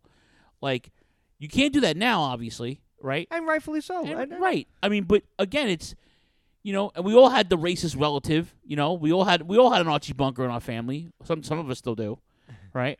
And and like you said, I'm not like- defending my uncle or my aunt or my cousin, but I'm I'm accepting of I'm not st- I'm staying in my lane. That's my point. I'm not going after them every time they do something stupid. Yeah. Okay. And, and, and the and the idea is too like, like I said, like you you could have helped the situation. That's not helping the situation. Yeah, reach out to her on, on you know on the side, DM her, di- direct message her, call call somebody who knows her. You all have mutual friends. Yeah. He's got to have a friend that's cool with her. Like call your friend and, And- go, "Yo, man, why don't you talk to her? Well, let's get her some help. Let's fucking do something for her." You know, and like I said, I mean that's when you're getting emotionally charged, and like I said, nowhere near trying to diminish what he went through, and and is still going through. No, but And- he used it as a platform, and you know what? It's fucking stupid. Stay in your fucking lane, man. Yep. If you're her friend, reach out to her. If you know somebody who knows her, reach out to them. And at and at the end of the day, justice is served because she should not be on the streets. I, the fact of the matter is, Yeah, and that's- I'm, and I'm a big Sunny fan. Yeah, I'm not. Yeah, I mean, I am too. I'm not. I'm not dispa- disparaging any of that. I, I'm just. I'm just playing devil's advocate for for the build the build them out yeah. thing. Fa- fact of the matter is, she's taken off the streets. She, she, I mean, for lack of a better word, she can't be trusted. She's a. I don't want to say she's a menace, but My friends, close to it. my friends, on the right side of of the of the political of the political uh, world, say and post the most obnoxious, terrible things about certain people in this world, about certain countries, about ethnicities, and these memes and these fucking videos are fucking disgusting. My left friends post terrible, terrible fucking nonsense about the Republicans on the other side, or they'll post about their their leadership. They'll post about uh, flags and they'll they'll make memes and and make mu- my friend made a music video, right? If I sat online all day and responded to the 10, 20, 40 people that I love in my life that are doing this, I would become unglued. Yeah. But you know what I do? Stay in my lane. Yep. Opinions are like assholes. Everybody has them. Some of them stink. Stay in your lane. Just that's all I'm saying, Billy boy. Yep. Stay in your lane. Mourn your daughter. Try to fix your fucking life because now you you were out of a job that you that you could have held for for forever. By the way, Yeah. but you're a fucking bully kid toucher. So Uh, like I said, I mean, I, I think he was like you said. I think he was trying to use it to try and make himself relevant. yeah, and, and get a, get him on the right side of this situation and work his way into the good graces. I, you know, I don't know. That's what that's what how I'm looking at it. And to me, you know, it's that's not the way to do it. I mean, time heals everything. And like I said, Bill DeMott, you know, he, what he what he was just doing was using. I don't know. I don't. I don't want to say he was using his his daughter's death. And, and like I said, this might be how he actually feels, but unfortunately, that's that's it's not the correct way to go about it. She's Sunny is just a, a woman in dire need, dire fucking need of help, just straight up needs help. And at the end of the day, justice is being served. She's off the streets, but you got to look at it like this. When you see somebody down, you don't fucking kick them while they're down. Uh, that's how I've always looked at it. I I am a big proponent of lending an olive branch to anybody who will listen for help. And it's like a mental health thing too because I battle it every single day and I had a friend the other day I was talking to him and I was like, you know, it's the hardest part for me is getting up out of bed every day. And finding purpose besides going to uh, besides making money to keep a roof over my head and feed myself. I have to find purpose in what I'm doing with my life every day. And for some people they can't do that. So they'll turn to a substance or they'll turn to alcohol or they'll turn to uh, social media. They'll turn to something else that can make them enhance whatever they're feeling and make it better, right? So my whole that's my whole thing. Uh and I was just like praying for Sunny, but Bill DeMott staying his fucking lane, you know? So Yep, that's it. all right, before we go to break, I got one more thing for you, and I'm and I was hoping, fucking numbnuts was here too, so we can. I wanted his input too. So tonight's episode, tonight's throwback, is one of the greatest rematches of all time. Okay, that's the main event. Um, and I asked the throwback is in in in, uh, in on the page today. What was the last time? When was the last time you were excited for a rematch in pro wrestling? When was the last time you said, I would buy a pay per view to watch this rematch? When was the last time you said, Oh my God, I can't wait to see these guys fight again? Because for me, it was everything. Whether it was a house show or tonight's throwback, something makes you want to watch this fucking match. And it helped that both guys could work, right? So my question to them, and they brought up some really good fucking, uh, really good examples. Uh, guys did. They were fucking. Uh, Eric Martin got involved. Matt Squires got involved.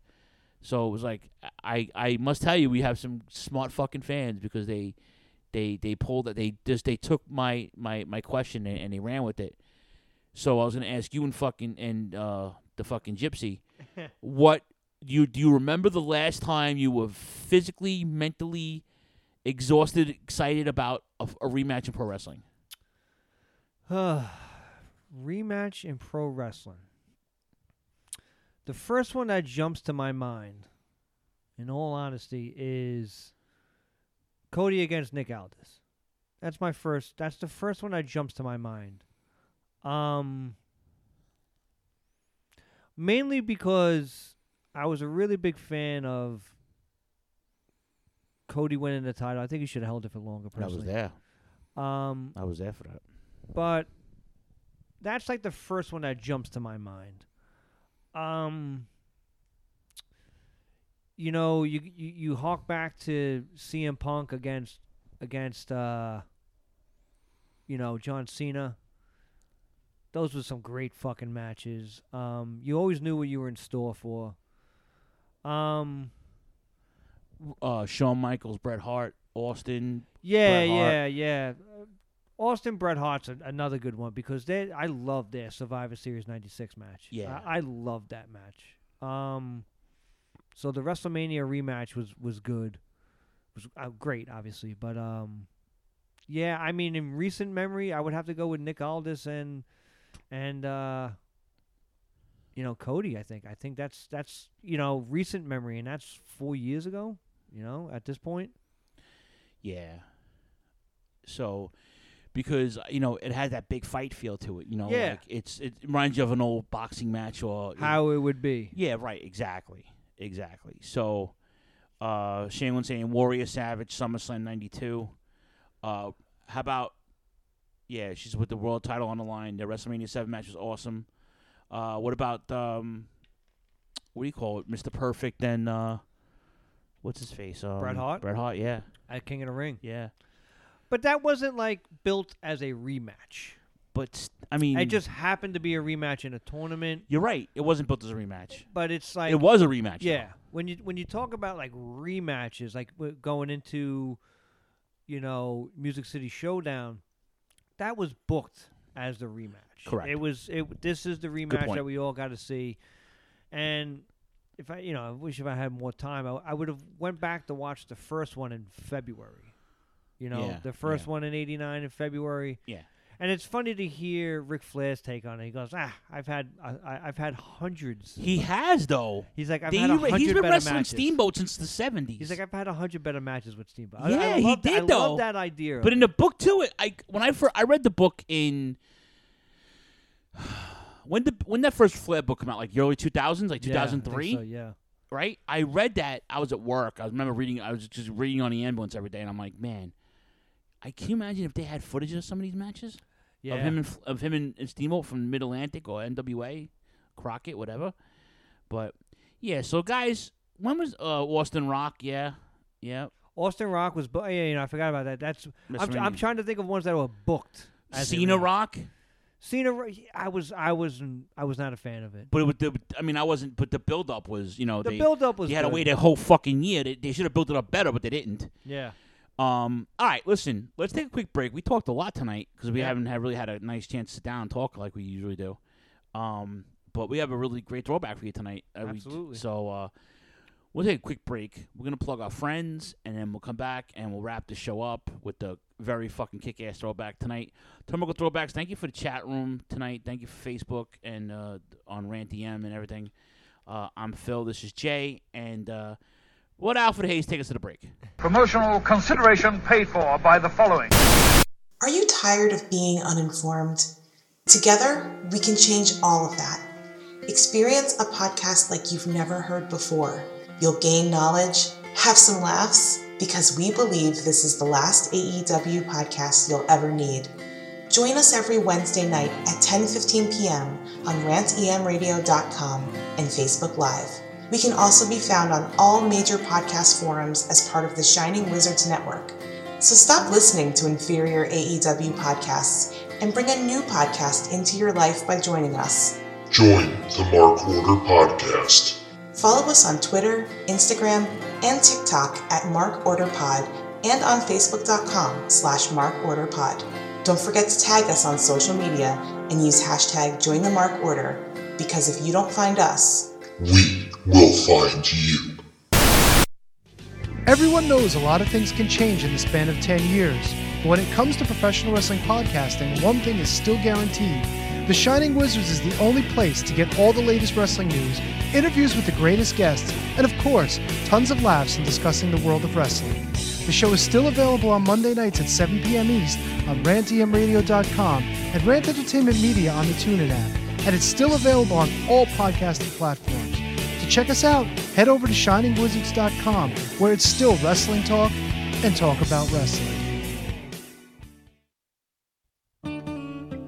Are you tired of being told what to think and believe by Hollywood elites and politicians who just don't care about you? Tired of not getting the truth when you watch the news? Tired of trying to figure out what pronoun to use? Tired of mob mentality when all you want to do is think for yourself and make up your own mind? That's where we come in. This is Justin, And Vince, your host of Inconclusive Breakdown. we are a weekly anti PC podcast bringing you entertainment and current event news without any spin. If you want to truly stay informed on what's going on in the world, then give us a listen every Sunday, anywhere you get podcasts, at least till Zuckerberg and Twitter Jack deplatform us.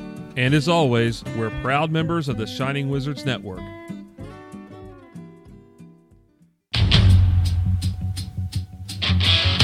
Tired of the PC police telling you what you can and cannot say? Want a show that travels back to the 80s and 90s where the badass hosts have beaten down cancel culture on three separate occasions and carried on to gloat about it? Since 2013, The Midnight Jury is that show. Travel back to the malls and arcades, pop in your VHS, and join us where the 80s and 90s return from the dead. Conan, tell them where to find us. WLWstudios.com, home of the Midnight Jury podcast hosted by Midnight Mike and Calvin Brody. Also available on all major podcast platforms via the Shining Wizards Network, and join in the conversation on Twitter at Midnight Jury.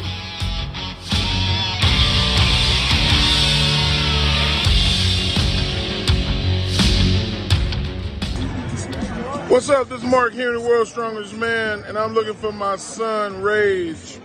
And you're watching Turnbuckles and Throwbacks with Jay and that son of a bitch, Choppy.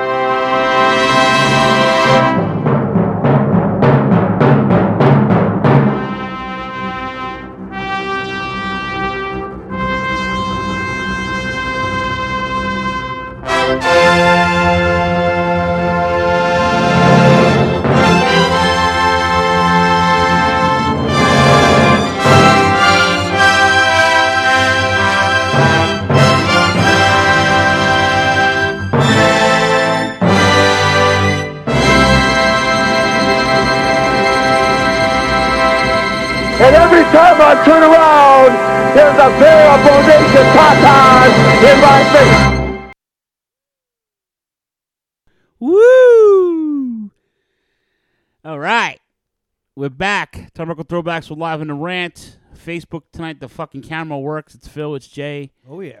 Chat room, and the computer decides to freeze. I cleaned this computer like, rid- like you know, internally, like ridiculous. Yes, cuz we know you have a podcast. As he shamelessly plugs his fucking podcast in the chat room. Gotta do it. Yeah. Um. Uh. That's his. That's his theme song when he wor- when he walks into the bedroom. I'm gonna ask Megan that because I don't, I don't think that's the truth. I think I think you're fucking fronting. All right. All right. There, nature cuz. Mine's uh, simply ravishing. Simply ravishing. Anybody seen Richie? It's my mine's a clown song. So and, mine's doink. All right, all right. Are we ready? I'm are we ready. are we ready for the throwback of the week? I'm ready. I'm I'm ready. Are you guys ready? Um, come on, computer. There you go. And now, here is your throwback of the week, sponsored by the Shining Wizards Network and Rant EM Radio.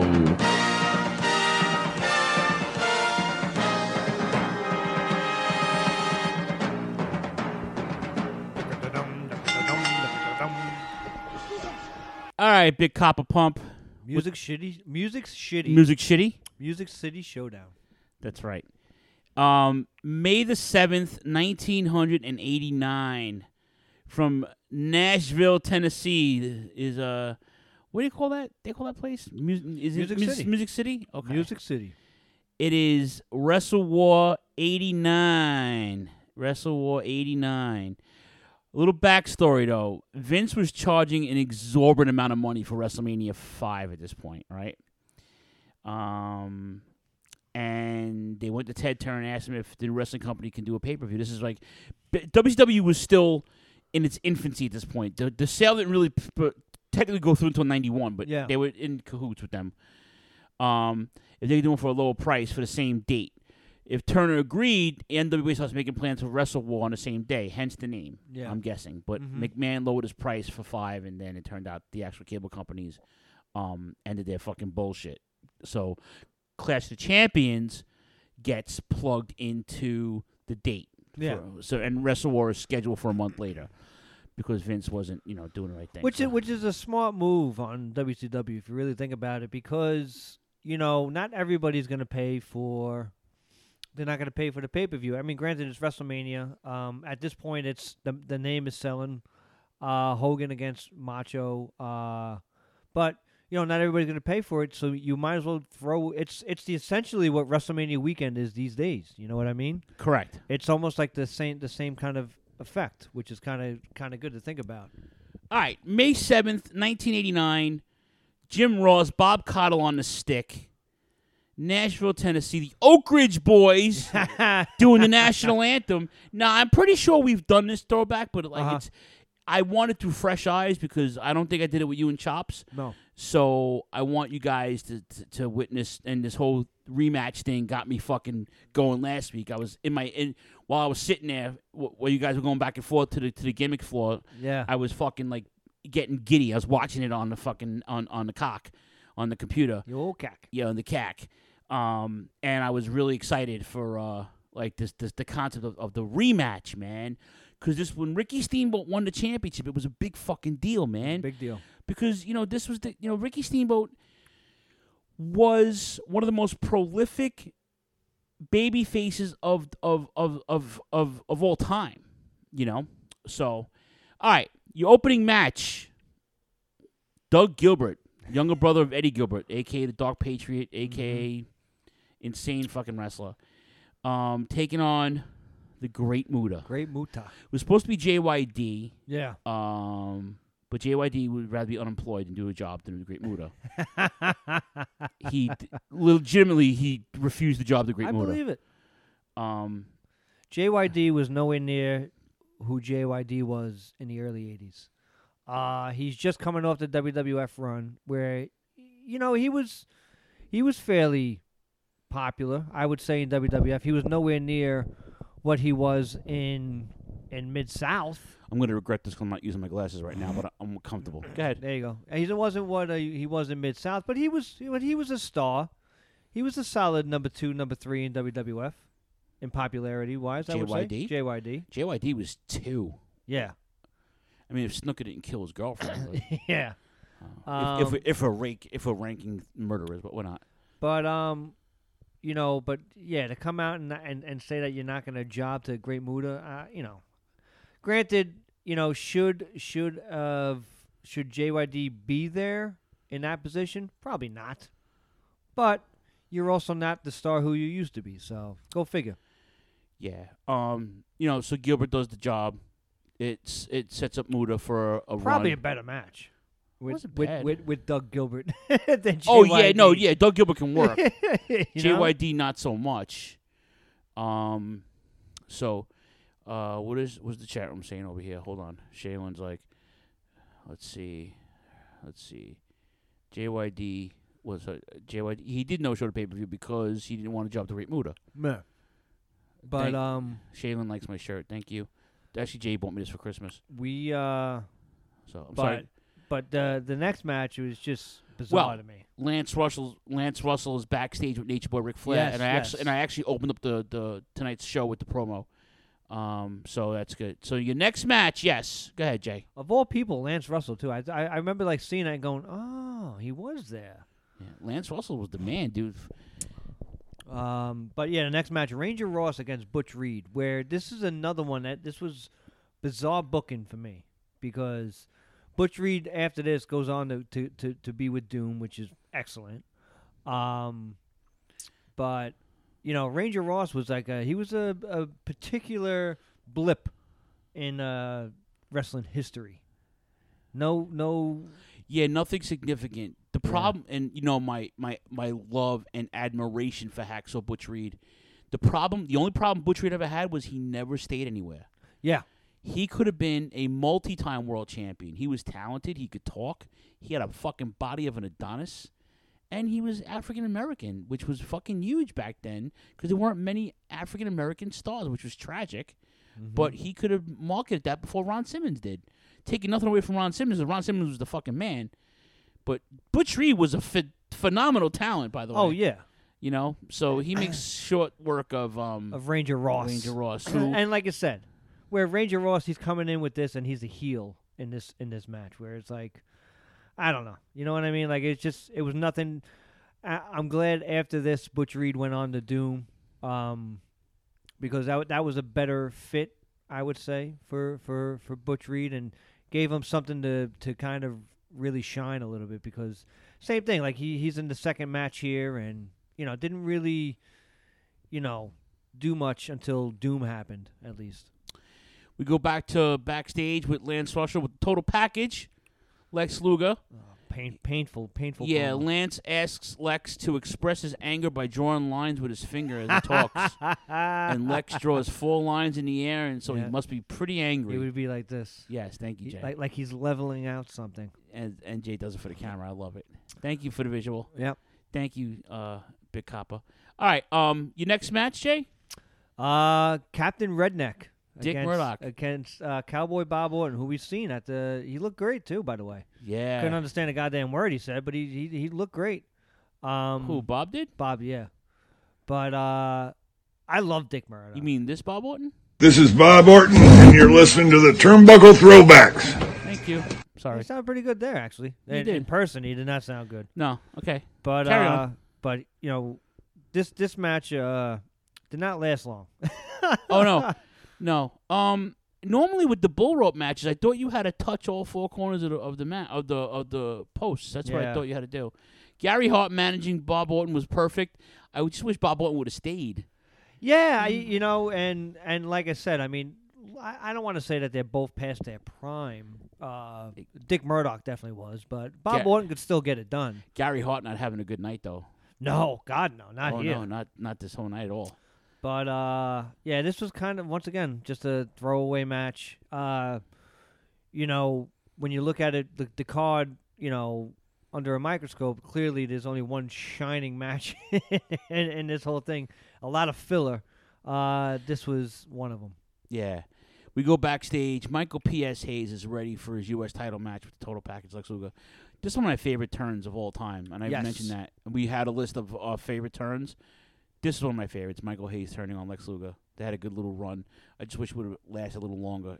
But Michael Hayes should have won the U.S. title. But I Yes, digress. I agree. I digress. Michael Hayes is one of those guys who reinvented himself over and over again. Kept that Freebird gimmick, but should eh, was a was a pretty decent singles wrestler. Wasn't very technical or dynamic, but he can work. He can work, and he got the crowd over, and he should have been a champion, singles champion. But I digress. What's your next match, buddy? Dynamic dudes against the Samoan SWAT team. Yeah, they're such in a big hurry to put the fucking SST over. They throw the dudes at him. Yeah. With Paulie dangerously, by the way. Oh yeah, yeah. Well, who else? Who else would you have to manage here? But the, your oh no, I head of council. I he? would. I wouldn't have it any other way. your head of council, and uh, this match is pretty good. I thought. I thought. I thought this was pretty good, and uh, you know, it's your it's your basic NWA tag match. You know, Samoans unfortunately are the the heels pretty much in every angle that they're ever in, but uh, I thought this was pretty good. I just it's just the dynamic. There's just unbelievably hokey. It's just it's just cheese on top of cheese on top of cheese, and I don't know. Laurinaitis, great stuff in Japan. Great stuff. People power. Um, Johnny Ace drop kicks off top rope on Shane uh, on, so Shane can do the three with the with the. So Shane cleans house with the drop kicks, but he gets clothesline with with a little extra mustard on that one. Splash from off the top rope by Fatu nearly ends it, but Johnny Ace makes the save. Fatu goes for the slam. Johnny Ace drop kicks him off the ropes, which which makes Shane cover him up. Uh, so You know, and like I said, I mean they were they were obviously Shane Douglas and and and Laurinaitis, good wrestlers in their own right. Especially Shane at this time. He was so young, too. Shane at this time was excellent. Um, Johnny Ace is just he, he- I hate to say it, he's just a fucking charisma vacuum. yeah, but his fucking mullet was on point though. oh God, one of the best mullets ever. I He mean, next might- to Bobby Eaton. Who had the best mullet? Like that's a, we had we had a I actually had to pull the episode up. We we ranked mullets, but mullet off. It, but they, they- he's up there though. He's got to be up He's there. He's up there. right? He's absolutely up there. There's All no right. doubt. Lance Russell welcomes Lou Thesz, Pat O'Connor, and Terry Funk. There'll be a panel of judges sitting at ringside, and everybody explains the criteria they'll be using if the match goes to a draw, meaning the Flair Steamboat match. Yeah. That's how significant the rematch was. That they brought in three former NWA heavyweight champions, uh, old timey champions, to to uh, for this. Okay. What's What's funny is you you look at it. You know, obviously maybe using a little hindsight, but you look at it and you see, you see Lou Thesz, who is a, a legend upon legend. Uh, Pat O'Connor, who I didn't really know much about, apparently from New Zealand. I had no idea. Uh, and you see that, and then you see Terry Funk, and you just go, one of these is not like the other. And Terry Funk is a legend at this point, at you know 1989. Yeah. But like you just go, there's a lot more gas in his tank than the other guys. So like you know, if if you're if you're forward looking, you're going something's gonna happen with this. But Yeah. you know, I, they they were telling a good story with that, which I I, I really did kind of respect. Um, you know. They were they were talking about. They were really trying to win over the fact of that. It's, if it ever come down to a decision, there's going to be. A, so you knew the match was going to go long first and foremost. I had to though. Yeah, you knew the match was going to go long. Storyline purposes alone, you had to. Ric Flair doesn't get doesn't get warmed up to about twenty minutes into a match. Oh, right. He does the broways, but he waits twenty minutes to get himself to get his uh to get his cardio up. Yeah, exactly. You know? Um, your next match, Jay, Oh, Luger against Michael Hayes. for the U.S. title. I, I and I, I cannot agree more. I really I really wanted to see I don't know, I really wanted to see Hayes win. Um with Hiro Matsuda, by the way. Yes, which I, I ironically because he and he, and he, he I think he I think he, think he trained Luger. He trained Luger. So that it, that's makes it interesting. But um I, I tell you one thing, Hayes Hayes got a good match at Luger. I would say. Oh yeah, yeah. Hayes Um, Hayes got a good match at Luger. At one point, they're both gassed out though. Um, Yeah.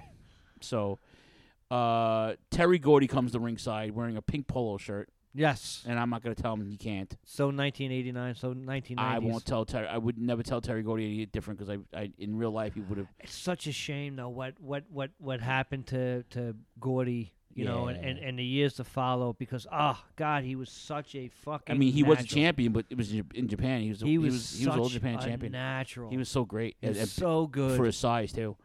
So they um, Hayes and Luger collide on a shoulder block.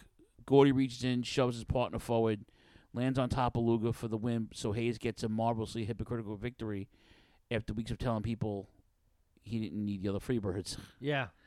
So he did win the U.S. title, um, but it was very, very, very uh, lackluster, so to speak. You know, Mhm. wasn't very long. Yes, Richie, we played your fucking sound already, man. He's like, "What's up, guys? What's up? We, dude, we know you're there, brother. We love you. We've already played your sound, man. T- pay attention." Um, uh, this next match, I just, I just fucking like, you know, Sting, Sting's your guy. We know he's the future. I mean, we couldn't, we couldn't conjure up a better opponent for Sting. Well, Lance Russell's in the back Oh, with I'm sorry. Sting. Yeah, yeah, yeah. It's all right. No disrespect to to Tony Schiavone who left, but the NWA had the most stacked announcing crew. Yes, at this moment. Yeah. Oh my God, Bob Caudle, Jim Ross, Lance Russell, Gordon Solie, and sprinkle Jim Cornette in there. Yeah, absolutely. Okay, Corny But- killing it. Yeah. So I'm sorry, Jay. Your next match? Uh, Sting against Iron Sheik, and this is just a fucking shoehorn. Just give Sting any kind of fucking heel we can conjure up, and you know, and they threw him in. Iron Sheik was just, you know, he would go. Iron Sheik would go on to wrestle for 15 more years after this. I need my glasses for this. So Uh-oh. I want no, no, I can't see the the soundboard. I can't see from a distance because I'm fucking blind now. But I want to play uh this one. Fucking bullshit! So- sorry, Sheiky baby, I love you. I respect you, Jin Min. You're intelligent Jew businessman. I you know, but Jesus, you were in 1989. You were you were past your prime because it, it just, you know, Sting could do anything. He can come out and, and probably kill a puppy on fucking TV, and the crowd would still love him. Yeah, but you know what Sheik was doing on on on on free TV when he came back? He came he came '89. He was swinging the fucking. He was swinging the club still. Yeah, I listen. I'm not saying he was in No, he shape, was trying. He was trying to like they they were trying to put him over, like you know. But it he was, like was his last run. you Yeah, know? he he. But like I said, just to me, you had oth- you had other you know heels probably in that company that you know you can get something out of. But to me, I don't know, man. You know, but listen, the Sting machine had to go forward, so you know Sting got it. He got the spots in. You know, Stinger Splash, Stinger Splash. my favorite title. Yeah, the TV title. You know, and like I said, it it, it told a story for the future. For Why is Rip Morgan in this tight in, in Sheik's corner? That's weird. Yeah, it's, it doesn't even make sense. That- That's what I mean. They just got to get people out. They're dusting them off at this point, you know. All right. Well, here we are. The next match is why we're all here. Oh yeah. Yeah, why we're all here. So- Yeah. So, Phil last week when we were at the convention told me he goes, ah, you know, it's uh, it's the twenty. What did you say? Thirty? What is it? Thirty years? 30 foot 89, 99, 89, 32, 33 30 years. yeah, yeah. 33 years to the day. I was like, ah. So I was like, oh, fuck. I'm going to, he's like, I'm going to watch it when I get home. I was like, Richie, were you idea." still in New York at that point? When did you leave for Florida? Like 90 or 91? I know you were still here for this.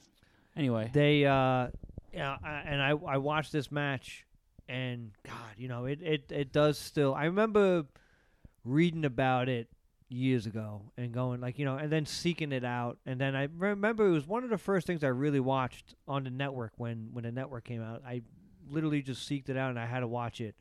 And like I said, it it it probably doesn't get much better than than this match. I think out of the three, I was going to ask you, out of the three, what's the what's what's your favorite? I think Chi Town Rumble was my favorite. Yeah, I was going to say. But this is a very close. This might be my favorite rematch in wrestling. Yeah. Oh yeah. Oh, hands down. I mean, yeah, I, I just, I don't know, man. It's it's because It's of- hard. It's because of the storyline, because of the booking. The booking was right. You know, you gotta you gotta do it, and they booked it as such. They booked it as the big rematch, and and it was such. And and they came to the ring with a fucking you know horse. You know, he's he's carrying his son in on the horse. Look at Flair with the 40 whoas, though, you know? oh, Like, come listen, on, bro. Flair and Flair style, and you know, almost kind of pulling. You know, I, I mean, pulling a double turn essentially for Ric Flair. Uh, You know, wins the match and you know all of a sudden has uh you know the the stuff at the end with with Funk we'll get to, but just the the the pacing of this match. I mean, this is something you you, you any wrestling fan, every wrestling fan I should say, has to go see because especially if you if you if you're trying to be if you you're trying to be a a, a, a wrestler as well, watch this and take notes. How the crowd is just you know sucked right in to every move, every arm drag, every chop. Um, you know, we talk about Ricky Morton selling, but Ricky Steamboat selling those chops just looked like they were gunshots going off at some point. But then even even Steamboat chopping him back, like just giving it to him as well, and God, just everything about this match uh, is is good to me. If you you know, so you watch that, and especially, I mean, how long did it? It was about forty five. Was it forty five minutes? Forty, almost an hour. Yeah. Yeah, forty-five minutes. You know, there was there, was- there was a lot a lot of action going back and forth, and and to me, you know, they kept checking. I love the fact that they kept checking in on the judges, and like, you know, you could see Terry Funk just sitting there, kind of dazing out, and all of a sudden. I guess the camera guy would be like, "Yo, we got it on you," and he would act like he's writing. You know, it was a little hokey uh, in that sense, but uh, you know, but they would they were telling a good story with that, and and to see, you know, Lou Thesz. I I, I haven't really watched too many of his matches. Th- th- There's not many fucking. Yeah. There's not many of them uh, advertised though. You know, not many of them. Uh, you know, like on TV. you know, it's like that kind of party. Yeah. But But I I I mean, it's just it's it's basically Hold it's, on, it's Ken. arguably the you know the Mona Lisa of wrestling. Like it's just two two artists in there, just and especially at this point where you know we we all know it's it's put together. Most of the matches are put together in the back now, but like these guys. You know, they probably had the opening spot worked out, and then you know the end, and then they just filled in the middle. It's and it's it's it's art. It's when it's done right, it's art, and there's probably no no two no better guys than than Steamboat and Flair. Steamboat was one of the most prolific baby faces in wrestling who never turned heel. Correct, and we've mentioned that several times on the podcast. But yes, you're right. Yeah, Shane. he you know, and like I said, it- it'd be odd to see him in a in a heel uh heel manner. And but what's kind of good about this match is that you know Flair is perceived as the heel. He was though. He was yeah, but it, then but then at the end of the match, you know, he he does kind of a you know kind of a complete turn because of what Terry Funk did, and like I said, there's there's there's there's not a bad word to be said about this match. Well- just chops. I mean, and and let alone all the fucking chops. and the floor, the, the floor segments were, was like ridiculous. Um, but the ending is what you know. Flair becomes the sixth, sixth or seventh time heavyweight champion of the world, um, and him and Steamboat have a a, a, a long past, like we mentioned before. Yeah. So there's a re- mutual respect there, which is amazing. Flair always put him over in the promos, even when he was like talking shit to him, like you you're you're my best opponent, da da da. But this is for me, for everybody. No one knew this was gonna happen. This was one of the best fucking finishes ever on a pay per view.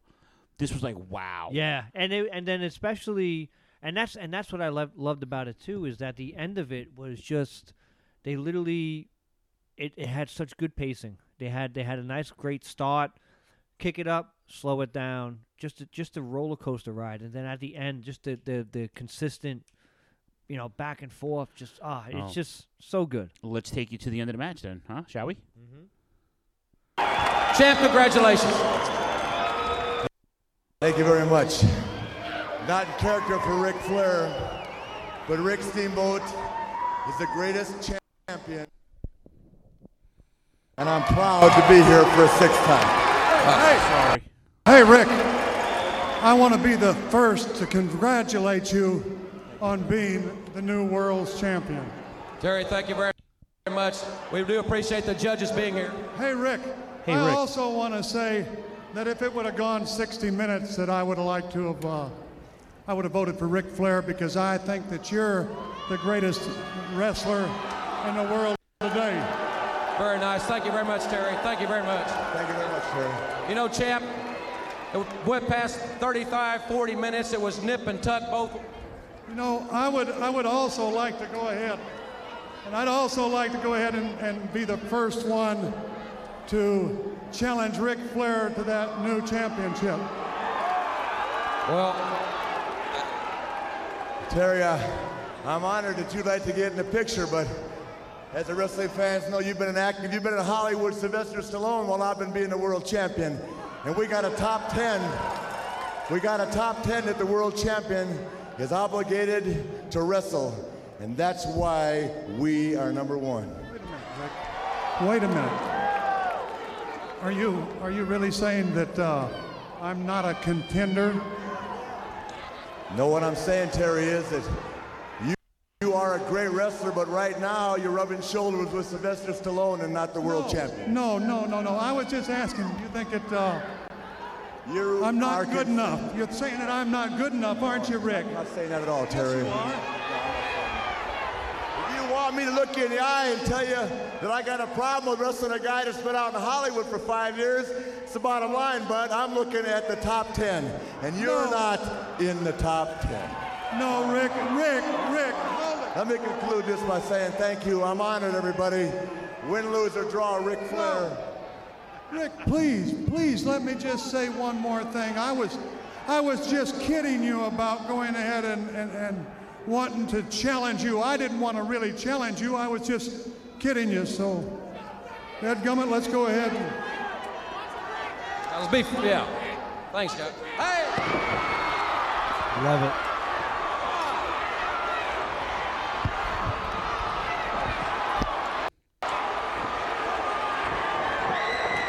Funk is attack. Terry Funk attacking Nature Boy Ric Flair. This is totally uncalled for. He's taking him outside the rail. Terry Funk is a man enraged, hammering Flair on the outside, out there in the front row of ringside. Flair in his moment of glory, winning the championship for the sixth time. I cannot believe what we're witnessing here. I cannot believe what we are witnessing. Crazy, right? As Terry Funk snapped. Jim, and after the champion had already wrestled a match and had already won, he's attacked like this. A sneak attack by Funk. Here we go. He just slammed him face first into the, the table that the judges were using. Yeah. Flair has just wrestled almost 40 minutes. He's fatigued. And look at Funk slap him in the face. This was Flair's moment. Oh my God! What? He's not going to power drive him on the table. No! Yes, he is. He's got him up. Oh God! So That's that's and then like, there was no gimmick table. iconic moment too because Yeah, it put Flair out. yeah, and, and, and like I said, you know, to me, you, you look at it, you just go, ah, all right, well, this is what they were doing, and any smart any smart fan would have been like, okay, but they they did a really good job telling the story of Funk inter, eh, you know, kind of like interrupting and, and, and being pushy, and like you could see it a little bit, and, and it's it was it was done very well. Yep. In my opinion, it was done very very well. Puts Flair out of the Flair stays out of wrestling for a little while. Mm-hmm. Plays up the whole fucking Injury. broken neck thing. They go to his house. It was crazy. But there's more matches, dude. Yeah, they should have closed the show. This I don't know why this didn't. Maybe They because should have. I mean, what what closed the show is just is just mind boggling. Uh, the next match is for the World Tag Team title. Uh, the Varsity Club, Mike Rotunda and Dr. Death Steve Williams Yep. with Kevin Sullivan against the Road Warriors. Major upset here, huh? Yeah, big time. Um, And like I said, especially seeing you know, oh, it was it? It was a young Danny Spivey as well. yeah. So there, uh, the all, Animal ducks a charge. Rotunda flies out to the floor. Uh, Doomsday device, and Williams is literally fucking visibly wincing. if you look at him closely, takes the bump to finish it. But Spivey and Sullivan head in to the ring and attack. Uh, Nikita Koloff gets involved too on the floor. Nikita is the referee.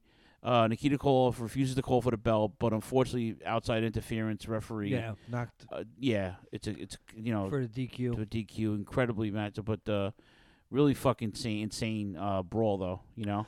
Yeah, but like I said, it's just wrong place on the card. It, Yeah. it, should, it should not have been here. And excuse me, especially for the last match. I mean, the last match kind of got more or less shitted on. Yeah, and then right after that, the uh, Dan Spivey and Kevin Sullivan go for the U.S. Tag titles. It's still out there. Yeah, like it's They're like- still out there. You know, like they had to go back into the you know into the back, like, oh, what are you guys doing? You're supposed to be in. there was supposed to be a hair versus hair thing here, but it was announced earlier that the board of directors declared that the guys should wrestle on their own time. Yeah. Um. So I guess I don't know what the hell how that happened, but it was Dan Spivey and Kevin Sullivan against uh, Eddie Gilbert and Rick Steiner for the. Uh, they were champions with Missy Hyatt. With by the way, Missy Hyatt? Yeah. A, well, a, a good-looking Missy Hyatt. Oh yeah, fucking. This is when she was really good looking. Not a melted candle, and Jay still can't. I still can't believe that she was a Dude, I played that back on Civil War. Did you listen to last week's show yet? I haven't. Li- I listened. I listened to the clip of uh, Paul Roma. I was. I fast forwarded to that part. Oh, you did? Okay, all right. But you gotta listen to your Paul. I can't believe she does that for funsies. I'm like, I'm telling you. I'm, t- I'm telling you, for, for some reason that intrigues me. I Yeah. don't know why. I think that's amazing. Yep. All right. So, uh, what do you call it? So at this point, yeah. So, uh, was it who who wins this match? I forget. Um, no, what do we call it? Spivey and uh, doesn't Spivey and Sullivan win the titles? here? Yeah, they went. Uh, Rick and uh, but uh, Gilbert to fall on top. Yep. Yeah, yeah. Lands on top for the uh, but started clotheslines and everything. and Gilbert gets on top for the win. Yeah. No, no, they they, they no they they won. uh, They won. Eddie Gilbert and Rick Steiner. They won. Yeah. Yeah, but like like I said, like that. How do you how do you end? Like arguably the gr- one of the greatest matches we we'll ever see at to this point, 1989, and then you end you end that you don't that's that doesn't close the show. It's just it's you know WCW sometimes getting in their own way essentially. Yeah, and- like I said, like I mentioned today on the video I put on Facebook, they're still in transition. They're still almost two years away from full transition. Yeah. So they're still doing their shit. They didn't put on quality pay per views. It was the quantity that was in it. You know, the fucking matches, the Uh-huh. but they weren't booked properly. You know, I don't know what the problem was there, but what are you gonna do, right? Yeah, exactly. Ain't that the truth? So, okay, all right. Um, yeah, Rich, I didn't mean to bust your balls. You haven't he hasn't spoken anything, but I just you know, you came into the chat room plugging your fucking uh, the gimmick. So why don't you just might as well pl- plug your show? I was gonna he wants me to come on the show, but by the time I get home from work, I'm gonna have to call in while I'm, they do it on Thursday nights. Ooh, yeah. But by the time they they start and finish, that's my whole commute home.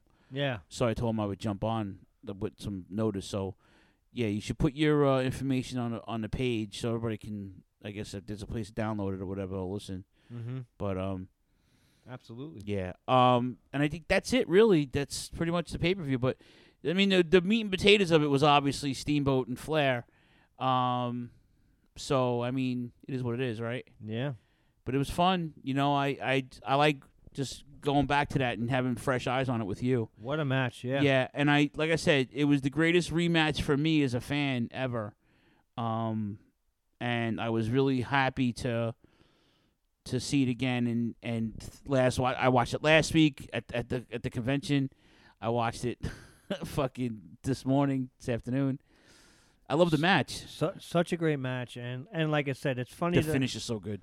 Oh, it's just, like I said, just the idea, and it's just true how, you know, it's the difference between wrestling from now to from back then because you you could just see the emotion and you know the crowd the crowd getting into it feeling it and and and then the wrestlers feel, feeding off that and vice versa. You know just taking them for a ride where like you know and this is where you know Cornette and and these old timers have have the right idea of like it it's that's what it lacks. It lacks that substance. And this this pretty much sums it up in, in this match is, is just this is the the litmus test. This is the epitome of calling it in the ring.